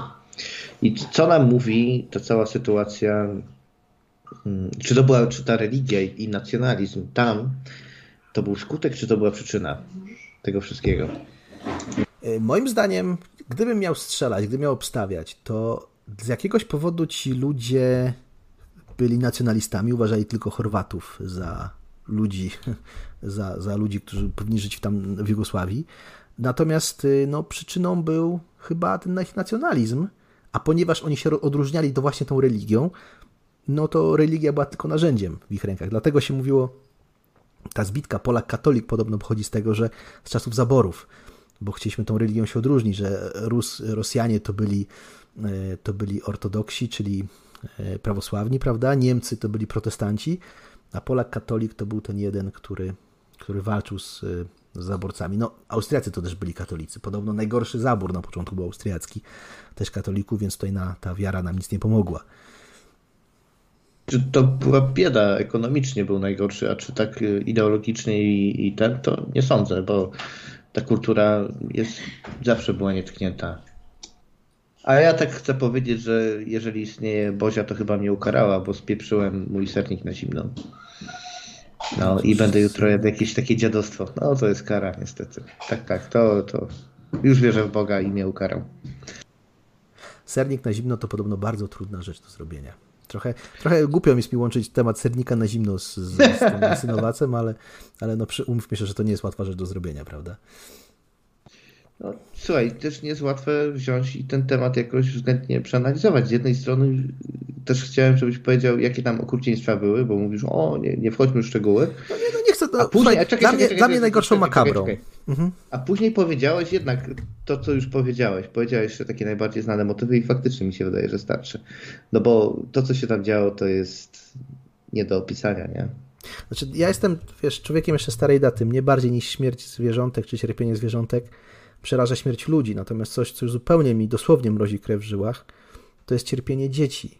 I to, co ci ludzie robili, mordowali dzieci na oczach rodziców, wydaje mi się najgorszą torturą, najgorszą zbrodnią mm, na świecie. No i oni niestety takie rzeczy tam się działy. No naprawdę jest to moim zdaniem przerażające po prostu. Z jednej strony też zastanawia mnie to, jak można być tak zaślepiony nienawiścią, jak można być tak, tak od człowieczonym, żeby takie coś robić. Wydaje mi się, że naturalne dla człowieka jest to, że, że chce chronić dzieci, nawet jeżeli to nie są jego dzieci, prawda? Jeżeli widzisz, że dziecku się dzieje krzywda, to prędzej zareagujesz, prędzej przeciętny człowiek zareaguje niż, niż człowiek, który widzi, że innemu dorosłemu się dzieje krzywda, szczególnie w tej naszej znieczulicy, która się rozwija na świecie, prawda? No, wciąż na krzywdę dziecka prędzej zareagujemy. I co trzeba mieć w głowie, żeby takie rzeczy robić? Nacjonalizm? Religię? Jedno i drugie? Ale, ale, ale, ale Zano, no nie ma takiej religii, czy to islam, czy, czy, czy katolicyzm, czy chrześcijaństwo w dowolnej wersji, nawet hinduizm, która dopuszczałaby mordowanie dzieci. No, no to, to jest jakieś, to jest jakaś wypaczona no, forma religii. Dopuszcza przecież. Jest w Starym Testamencie wielokrotnie opisane zabijanie dzieci. Więc było opisane rozumiem. zabijanie dzieci, ale to nie znaczy, że religia tego to dopuszcza. No mylisz opis, opis czegoś z dopuszczeniem. No zgodzisz się chyba, że każda religia, również katolicyzm uznaje krzywdę dziecka za grzech. Nawet Jezus o tym mówił wprost, prawda, że kto by zrobił krzywdę temu. Jeżeli uznać Trójcę Świętą, że Bóg i Jezus to jest tożsamość, no to Jezus mówił zabij te dzieci konkretne w tamtym miejscu. No. Albo utop dzieci wszystkie akurat na świecie, pstryk. No, więc niestety problem polega na tym, że to nie, nie, czekaj, ujmę to tak, ja, ty masz na warstwie logicznej rację, w sensie takim, że religia sama per se w tym ostatecznym wydaniu nie uznaje tego, że to jest ok zabijać dzieci. Natomiast cała ta historia, która tam jest pokazana, pokazuje, że gdzieś jest wyjątek, nie? że gdzieś w jakichś okolicznościach było ok zabijanie dzieci. I teraz, jeżeli weźmiesz jakiegoś księdza odpowiedniego, kapłana, świętego człowieka, świętego w cudzysłowie rzecz jasna, z wystarczającą charyzmą i on powie, Bóg mi objawił, że musimy ich potraktować jak w Kanaan, albo zrobić im tam to, co Bóg zrobił dzieciom w Egipcie pierworodnym, nie? No to mamy problem, mamy ułatwione właśnie to, mamy ułatwione dzieciobójstwo przy użyciu religii właśnie. No, nie wiem, jak A to, że to jest, nie, to, to jest niezgodne z samym, wiesz, ostatecznym tym, wiesz, dziesięcioma przekazaniami czy coś, no wiesz, niestety, no. Ludzie to robią i robią to do dzisiaj z motywów religijnych, niestety. No tak, ale to jest, to jest moim zdaniem wypaczona forma religii. Błażej napisał na czacie, cześć Błażeju, witam Cię, że y, trzeba być prawicowcem. Ja uważam się za prawicowca, zresztą nie, nie, nie wstydzę się tego, ale no, nigdy by mi nie przyszło do głowy coś takiego, mordowanie dzieci, więc myślę, że taka ogólna ocena, że trzeba być prawicowcem, żeby to robić, no nie chcę mówić, ale komuniści w Związku Radzieckim również wysyłali dzieci do obozów koncentracyjnych. Zresztą opisał Grudziński w archipelagu Gułag, że mnóstwo z tych więźniów obozów y, sowieckich to też były dzieci. Niestety, to kto czytał Grudzińskiego, też bardzo trudna, Gustawa Hringa Grudzińskiego, też bardzo trudna lektura, no to tam jest to dosyć mocno opisane, więc myślę, że takie proste rozluźnienie, że wystarczy być prawicowcem, żeby mordować dzieci, to chyba, to jest chyba uproszczenie pewna forma zaślepienia. No, nigdy w życiu nie powiedziałbym, że każdy lewicowiec, socjaldemokrata do takiego czegoś się posuje. No, to jest nonsens. Słuchaj, z jednej strony masz, yy, żeby było zabawnie, dużo szlachty i arystokratów, a żeby było jeszcze zabawniej, pytałem o to arystokratę i, i szlachcica, yy, do komunistów dołączyło, no chociażby Dzierżyński, tak? Yy, który no tak, był tak. wybitnym krwiopuszczem, nie? I żeby w waszej świadomości była jedna rzecz. U mnie nie ma zbyt wielkiego rozróżnienia w kwestii potencjału do mordowania pomiędzy religią a komunizmem. Dla mnie w, w, na pewnej warstwie to jest dokładnie to samo. E, czyli taki fanatyzm właśnie, nie? E, więc jak mi powiecie, a bo katolicy robią to, a komuniści nie robią tego, albo odwrotnie, dla mnie osobiście bez znaczenia, nie? To jest cały czas ta sama klasa, że tak powiem. I komunizm, i nacjonalizm, i religia. To są bardzo silne narzędzia do dzielenia ludzi i mordowania po prostu, jak przyjdzie taka potrzeba. Nie obchodzi mnie, czy ktoś tam jest lewo, prawo, czerwony, niebieski. Mam to w nosie, nie? Równie szkodliwe to jest dla mnie. I tyle. E, widziałem ostatnio zdjęcie na wyborczej, żeby było zabawniej jak krasnoarmijcy chwycili mm, chyba w, tam w 20 roku jakiegoś polskiego oficera e, i ten e, i nie Jola nie wyrzucili na śmietnik religii, tylko z, zrobili z niej inną religię komunistyczną. E, wrzucili oficera i go nękali. Był, zwisał jedną nogą z drzewa, miał taki reszta był taki kij, który był wetknięty w jego odbyt, żeby nie, nie, wiesz, nie wisiał swobodnie, tylko cały czas jak się ruszał ten kij w jego odbyt się wbijał i był wykastrowany, a nad jego głową było ognisko, nie? Yy, I no powiem, że to było mega zwyrodniałe, jak zobaczyłem, jak to wyglądało, poczytałem to cały incydent. Yy, I co? I to nie byli religijni ludzie, to byli komuniści. Zrobili tak coś sukinsyńskiego. Więc to chyba nie jest takie proste. No nie, oczywiście, że nie, no ale to co e, no, to druga, druga wojna światowa w różnych narodach wy, e, wyzwoliła takie ruchy. No przecież e, no, Amerykanie też to robili, prawda? Po masakrze w Malbedy ci złapani SS-mani na ogół no, byli mordowani przez, przez Amerykanów, nawet jeżeli nie udowodniono im winy. No były to, no, nie wiem czy oglądałeś film Fury z Bradem tak, tak. No, było to ładnie pokazane tam, prawda? Że po prostu takich ludzi mordowano. No, taka była druga wojna światowa, niestety. E, no, no aha, Anglicy nie byli komunistami, mordowali No Właśnie, i to jest to pytanie, czy, czy, czy, czy, czy my sobie zawsze znajdziemy jakiś powód, żeby drugiego człowieka zniszczyć, zabić, zamordować?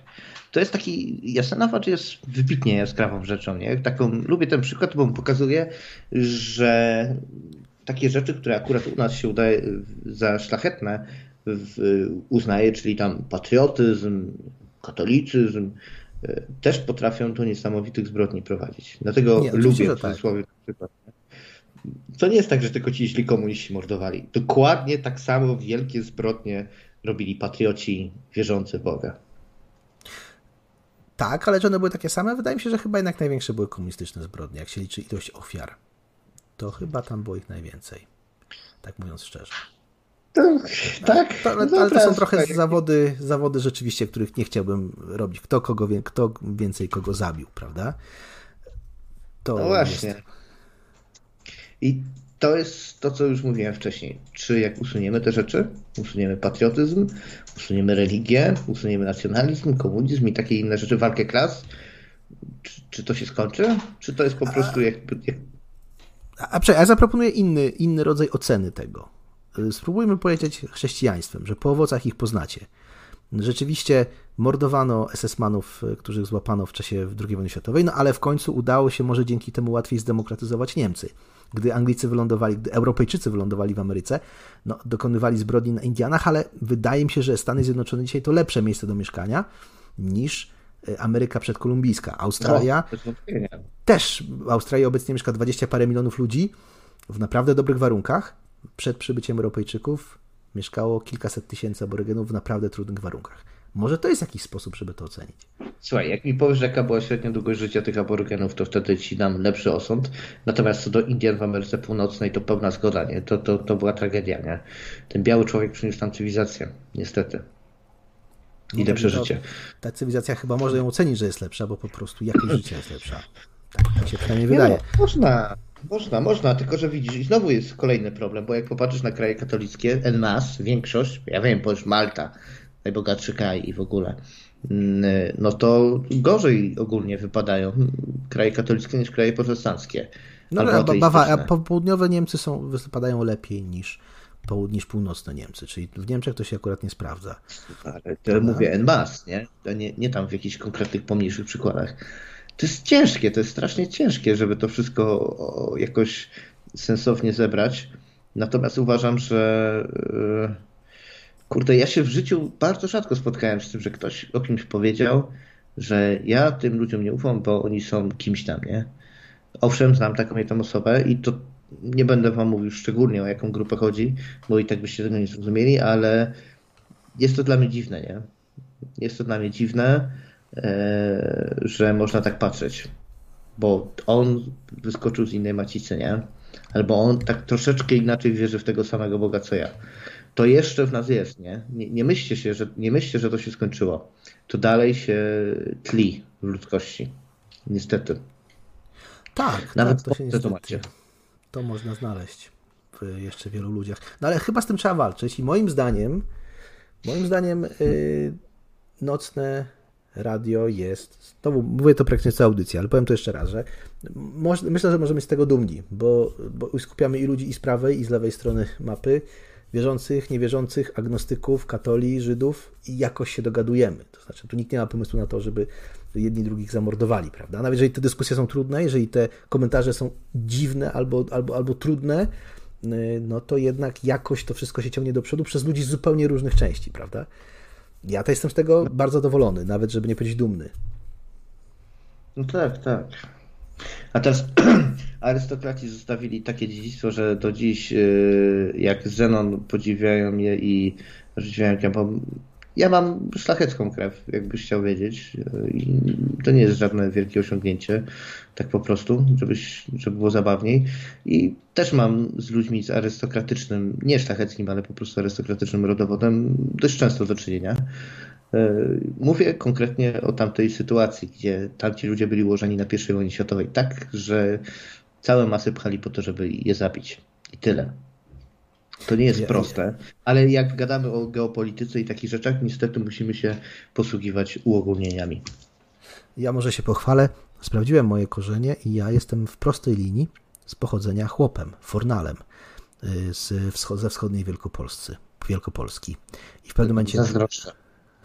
nie wiem czego, ale już na, pod koniec XIX wieku nagle następuje zmiana, na początku XIX wieku, bo y, jeden z moich przodków był fornalem, a już jego syn został dyrektorem szkoły powszechnej w Kole we wschodniej Wielkopolsce, więc nastąpił nagle taki dziwny, y, dziwny awans społeczny. Ja, to czekaj, teraz takie polskie myślę. Ciekawe, kogo podpierdzielił. A, dobre pytanie, też się nad tym zastanawiałem prawda? A, jeszcze ci powiem ciekawostkę, bo nie wiem, kiedy będę miał możliwość zrobić y, ten, zrobić audycję. Ja tak sobie czytałem czytałem o obozie zagłady, który pan Simon Morel prowadził. E, czyli taka ciekawostka, po II wojnie światowej nie było tak, że zamknięto obóz zagłady i koniec i nikogo nie mordowano. Nie. Komuniści mordowali ludzi, między innymi Ślązaków i to bardzo różnych. Niekoniecznie samych kolaborantów, ale zabijano ludzi, y, młodzież, też dzieci z Hitlerjugend. I bardzo niewiele brakowało y, i mnie by tutaj nie było, bo mój dziadek był w Hitlerjugend. A sytuacja jego życiowa się pokroiła tak dziwnie, że nie dość, że go nie zabili jako członka Hitlerjugend, to jeszcze był ochroniarzem Konstantego Rokozowskiego. No, czyli marszałka. bardzo dziwne. Tak, marszałka. No. Pół Rosjanina, pół Polaka. Pochodzącego no. gdzieś z Rokosowa w Wielkopolsce. Bardzo ładny zamek jest w Rokosowie. Kiedyś byłem na imprezie tam. No ciekawa, ciekawa historia, nawet bardzo ciekawa.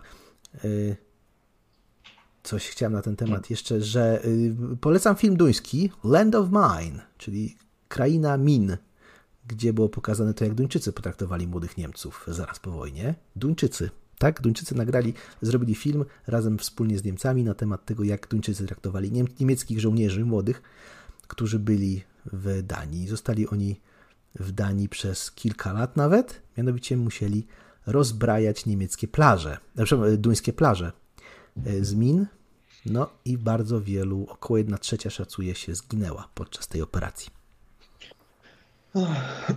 przewrotne, ale jest tym jakaś dziwna sprawiedliwość dziejowa. Szkoda, że to nie byli sami ochotnicy, bo też miałem w rodzinie kogoś, kto w niemieckiej armii, nazwijmy to, wstąpił ochotniczo i moja rodzina nie miała do niego żadnej sympatii, jak się wszystko skończyło.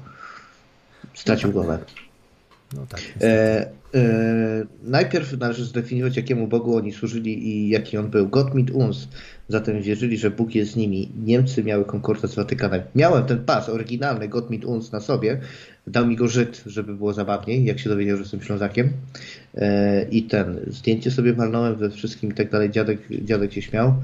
Mm, jak to zobaczył, jeszcze raz, no jaki god? No dowolny, nieważne, nie? Zwycięzcy piszą, piszą historię. Po prostu był Bóg wykorzystany do tego, żeby poprawić morale i tak dalej. Jakiej ideologii nie zrobisz, bo jeszcze raz przypominam, katolicyzm dla mnie teraz z perspektywy ciepłego domku to jest coś słabego moralnie ale ogólnie z perspektywy ludzkości i tego, jak się żyło na tej planecie, to jest dość wysoki standard. Ale nawet takim standardem sobie gębę wytrzesz w końcu, nie? Wszystkim. Nie ma bata, każdą ideologię, wszystko możesz wykorzystać do partykularnych interesów. I tyle, nie? No oczywiście, że tak. Jeżeli ktoś nagle zacznie nadawać jakieś bzdury i twierdzi, że on jest z nocnego radia, to jeszcze nie znaczy, że on jest z nocnego radia. No my tak sobie zrobiliśmy z Zenkiem dłuższy, dłuższy telefon. Jeżeli macie, chcecie coś dodać, to bardzo proszę dzwońcie na Nocne Radio Skype jeszcze przez chwilę będziemy. Ja bym też posłuchał Waszego zdania na temat tego, co dzisiaj rozmawiamy, bo chyba sporo, sporo tematów poruszyliśmy. Ja sporo, jeszcze... sporo.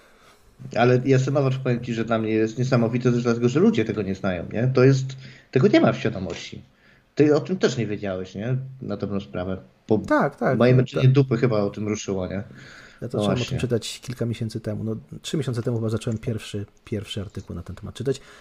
Podobnie jak jednostka 731, też jest zupełnie nieznana, ta japońska, no ale to było daleko, to było z drugiej strony mapy, nomen omen, a to było w sumie niedaleko nas, prawda? To od polskiej dzisiejszej granicy Chorwacja jest ile? Tysiąc kilometrów w prostej linii? Nawet chyba mniej niż tysiąc kilometrów, więc to było naprawdę blisko. Także... No, Wojny husyckie. Każda strona wyciera sobie gębę religią.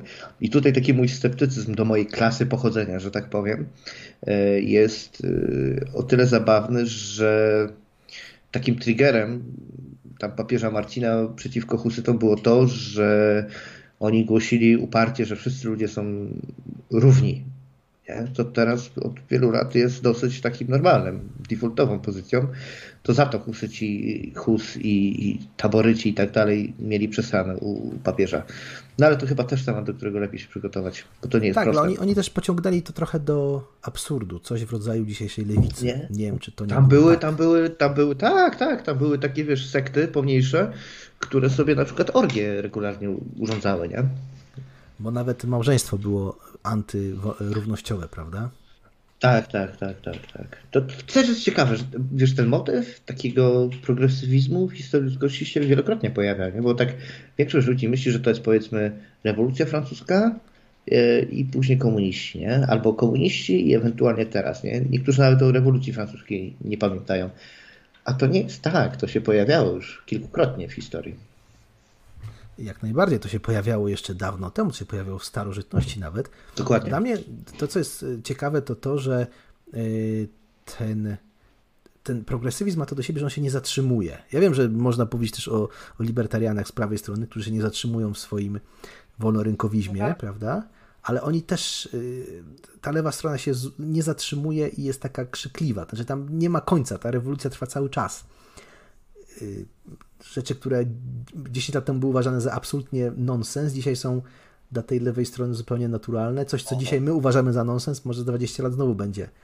Okno Vertona. To jest, tak, widzisz, tak. boję się, że problem jest taki, że coraz więcej osób poznało tajniki socjotechniki, socjologii i jest w stanie kształtować tą rzeczywistość w czasie e, ten, e, w czasie rzeczywistym. Nie, nie, nie, to misiu, ja nie będę gadał o moim herbie rodowym, niech to zdechnie do końca. Nie lubię szlachty i arystokracji, to idzie w niepamięć do końca. I ten, Patrz, straciłem wątek przez to dziadostwo. Mm-hmm. Czekaj, o czym mówisz? Przepraszam. Nie, nie, ja mówiłem o tym, że nie zatrzymuje się tam, że przesuwamy to okno Wertona. A, aha. Aha, aha, tak, tak, tak, tak, tak. I są ludzie, którzy zawodowo protestują, nie? Mieliśmy na Discordzie ostatnio z potrzebą taką dyskusję. Ja powiedziałem, że nie podoba mi się ten strajk kobiet, bo pani Lempart y, ludzi od tematu, dla mnie, tutaj się nie zgodzimy, słusznego, y, odrzuca potrzeba powiedział, że no pokaż mi jedną osobę, która, ten, która przez Lempart zrezygnowała z tego, bo to na pewno są tylko takie osoby, które i tak by nie poszły protestować. No i ja nie pokazałem, siedziałem cicho, no bo wiesz, to są ludzie, których znam osobiście. Ale przyszedł pan Radus, Raduś, nasz autor patefonu na Discordzie, czyli odtwarzania radia na Discordzie i dał przykłady właśnie na grupach, jak to wygląda lokalnych, etc., etc. I problem jest taki, że o ile o tą jedną konkretną rzecz szło w strajku kobiet małymi literami, żeby, wiesz, była ta aborcja taka, jaka jest, ten kompromis aborcyjny, e, o tyle pani Lempart rozszerzyła to o jakieś postulaty właśnie takie, jak ty mówisz, nie? Z pogranicza okna Overtona. I wydaje mi się, że to jest właśnie człowiek, który będzie uparcie dążył do tego, żeby cały czas były konflikty. Bo on żyje z tego, że gdzieś w tym konflikcie się odnajduje. Zawodowy rewolucjonista. Tak, i cały czas pojawiają się nowi, no i jedyne ich zadanie to przesuwanie tego okna Overtona. Jak... No, chciałbym zobaczyć, jak wyglądałoby taki system, w którym, taki ustrój, w którym cały czas byśmy przesuwali to i cały czas byłyby nowe postulaty. To byłoby ciekawe. No ale to, naprawdę odbiegliśmy od tematu już zupełnie teraz e, od tego. No ja, ja nie popieram strajku kobiet, ale nie chcę, błagam was. Ja uważam, że ludzie, którzy mówią o bieżączce, to są na ogół, na ogół nie zawsze nudni ludzie, bo ciekawi ludzie mówią o podstawach i o imponderabiliach. O tym mówią ciekawi No to ludzie. jakie są te imponderabilia Jasonowacza? No, jak ty to widzisz teraz, jak już wziąłeś, zapoznałeś się z tematem, dostałeś ten clue, taki pomijając tą straczkę, którą ci zarzuciłem, powiedziałem ci, dlaczego nie ekskomunikowano, co o tym myślisz? Dlaczego nie ekskomunikowano? Naprawdę, no, no, ciężko mi powiedzieć, nie wiem. Uważam, nie, nie mówię o samym ekskomunikowaniu, ale ogółem, tak cała zabawa, nie? Jak to wziąłeś, zapoznałeś się i jakie masz wrażenia? No cóż mogę powiedzieć, po prostu była to yy, aberracja myślenia narodowego i wypaczenie religii do, do, do potęgi. No, tyle tylko mogę powiedzieć. Jeżeli, wypatrzy, jeżeli weźmiemy coś, to jest jeżeli no, nikt mi nie powie, że to, co robiono w Jasenowacu ma coś wspólnego z katolicyzmem. Nie ma. Nawet jeżeli to nie był tak prawdziwy katolicyzm. No, to w ogóle nie był katolicyzm, to w ogóle nie było chrześcijaństwo. To, to było no, antychrześcijaństwo. To samo można powiedzieć o Związku Sowieckim albo nawet PRL-u, gdzie były sklepy za żółtą firanką, tak? No, gdzie dobrze, tu jest komunizm? Gdzie tu jest... Dobrze, tylko że, może, tylko że możemy się umówić, że na przykład e, Niemcy za ortoliberalizmu albo Stany Zjednoczone e, w XIX wieku to jednak jest kraj zbudowany na jakichś tam chrześcijańskich wartościach.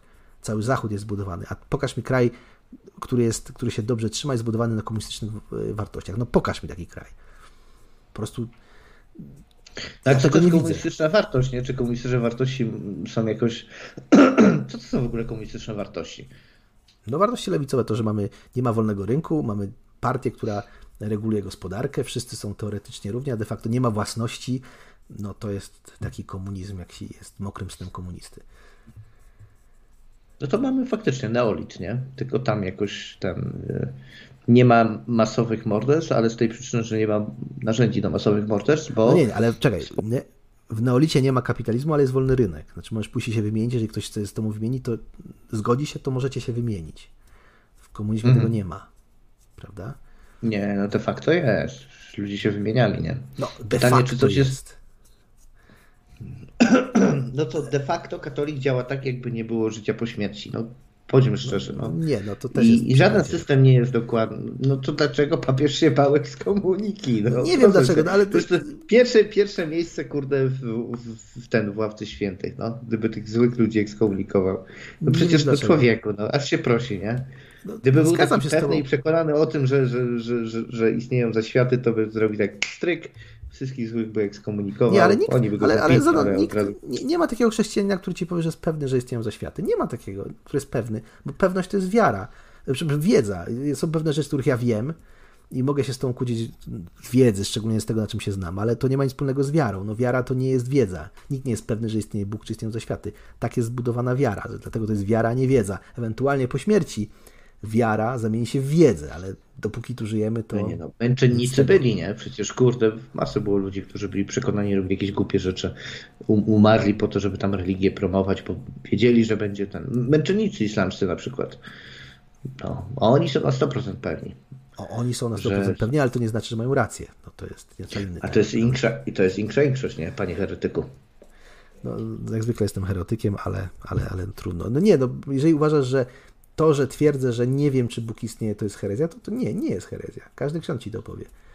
Ja wierzę w to, że on istnieje, ale to nie znaczy, że ja o tym wiem. Bo nie mogę tylko powiedzieć, że wiem, że Bóg istnieje, bo nie, nie wiem.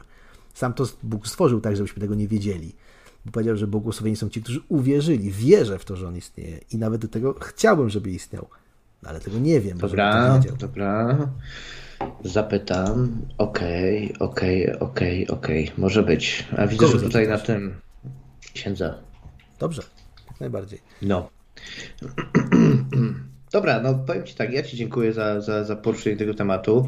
Spodziewałem się fikołów mimo wszystko. Znaczy, powiem tak, y, na 75% byłem pewny, że, że, że zrobisz to rzetelnie. Bałem się, że zrobisz jakieś fikoły, które będą to y, racjonalizowały.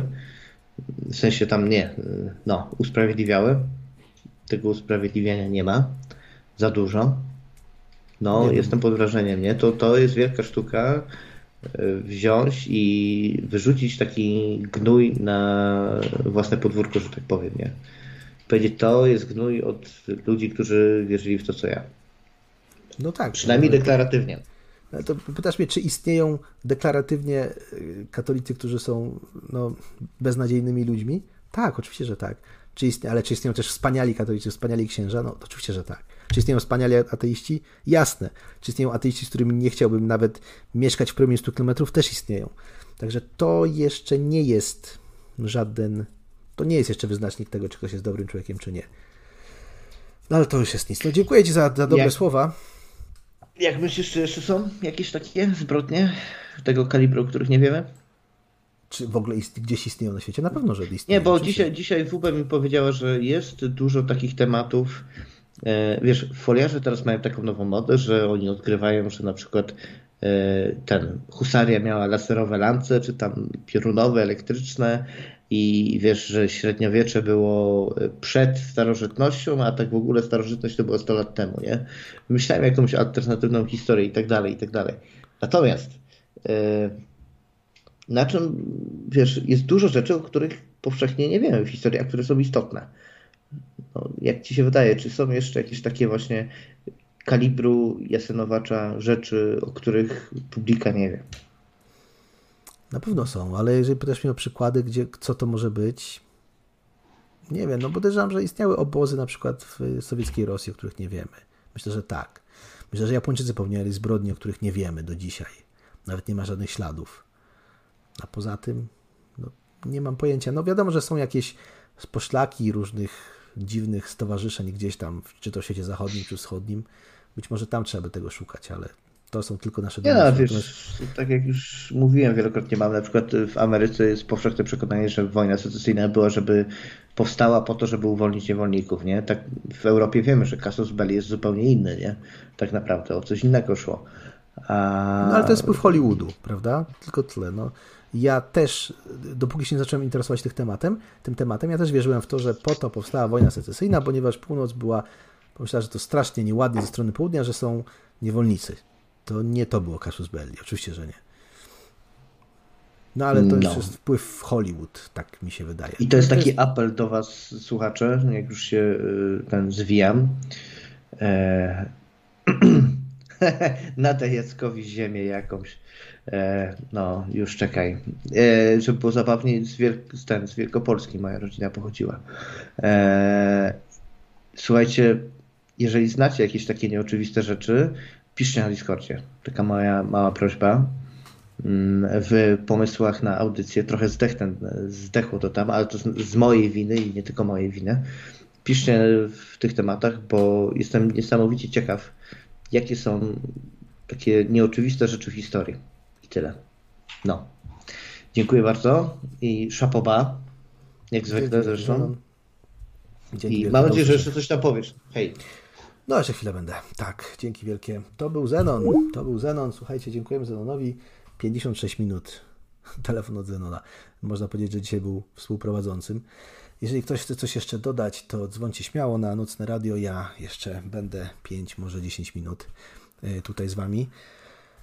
E, coś jeszcze chciałem powiedzieć. No właśnie, jeżeli ci z Was, którzy są wierzący, a są tacy, co słuchają tej audycji, którzy są wierzący, Westchnijcie dzisiaj za duszę ofiar Jasenowaca w modlitwie. Ci z Was, którzy nie są, no pamiętajcie proszę o tym potwornym miejscu. Nie tak wcale daleko od polskiej granicy.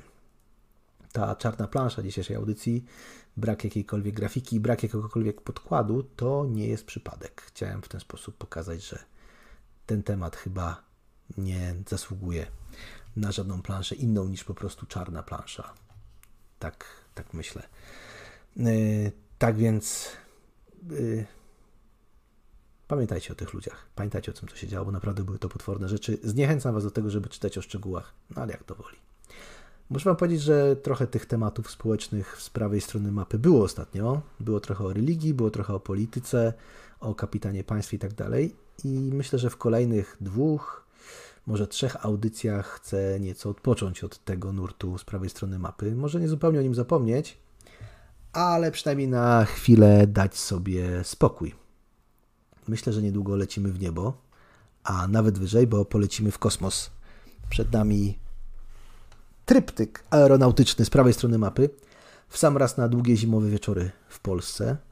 U mnie w sumie też, czytując mistrza Baczyńskiego, jak miękkie gruszki brzmieje lato, wiatrem sparzone jak pokrzywą i chyba wkrótce już jesień zacznie nieśmiało pojawiać się to na liściach drzew, to w zapachu powietrza, to w kolorach gór dookoła, aż w końcu zacznie się chyba ta najbardziej romantyczna pora roku w Canberrze, bo tutaj inaczej niż wreszcie mojego wielkiego południowego kraju, jesień bardzo przypomina złotą polską jesień, ze złotymi liśćmi, z wiewiórkami biegającymi po drzewach i z ciepłymi, słonecznymi dniami. Także czekam na złotą polską jesień. Jeżeli ktoś z Was kiedyś chciałby odwiedzić tą część świata, to polecam albo wiosnę, albo jesień. Lato jest gorące i czasem nawet deszczowe i takie trochę kapryśne. I na świetnie na te wasze długie polskie zimowe wieczory, a na moje no już coraz dłuższe poranki. Myślę, że tryptyk aeronautyczny, który zacznie się te dwa tygodnie, będzie, będzie w sam raz. Także wpadnijcie, bo trochę tych tematów społecznych, trochę jestem nimi zmęczony szczerze mówiąc. Y, jeżeli ktoś chce coś jeszcze dodać, trochę tych tematów poruszyliśmy dzisiaj. Y, jeszcze na początku samym o tym, czy, czy firmy mogą, czy powinny blokować pana prezydenta Trumpa. Jak wy macie na ten temat zdanie, dzwońcie. Jestem na nocnym radiu. Śmiało. Bardzo chętnie posłucham waszego zdania.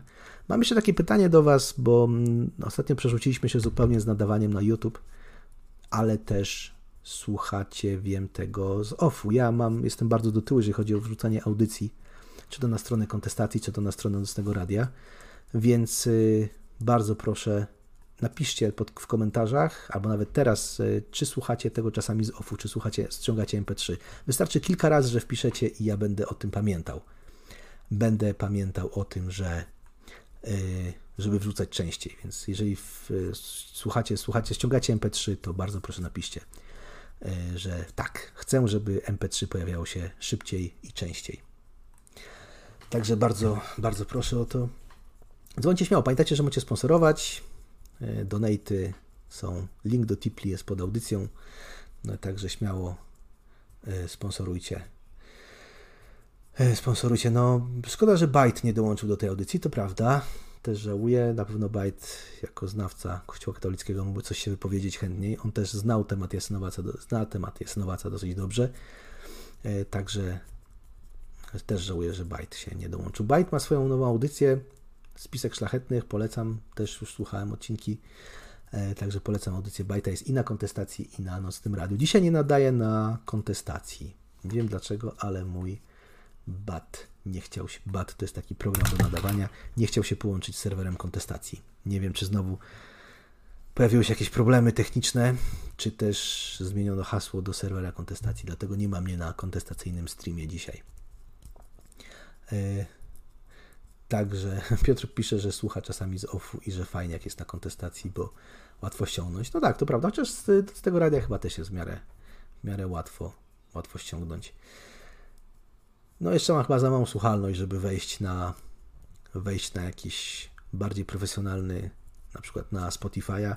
Ja na Spotify'u słucham e, podcastów e, pana Wróblewskiego z Warsaw Enterprise Institute, Wolność w remoncie, polecam wszystkim świetne podcasty po 20 parę minut. Chciałbym tak mówić tak ciekawie jak pan z Warsaw Enterprise Institute. Zawsze słucham tego na Spotify'u.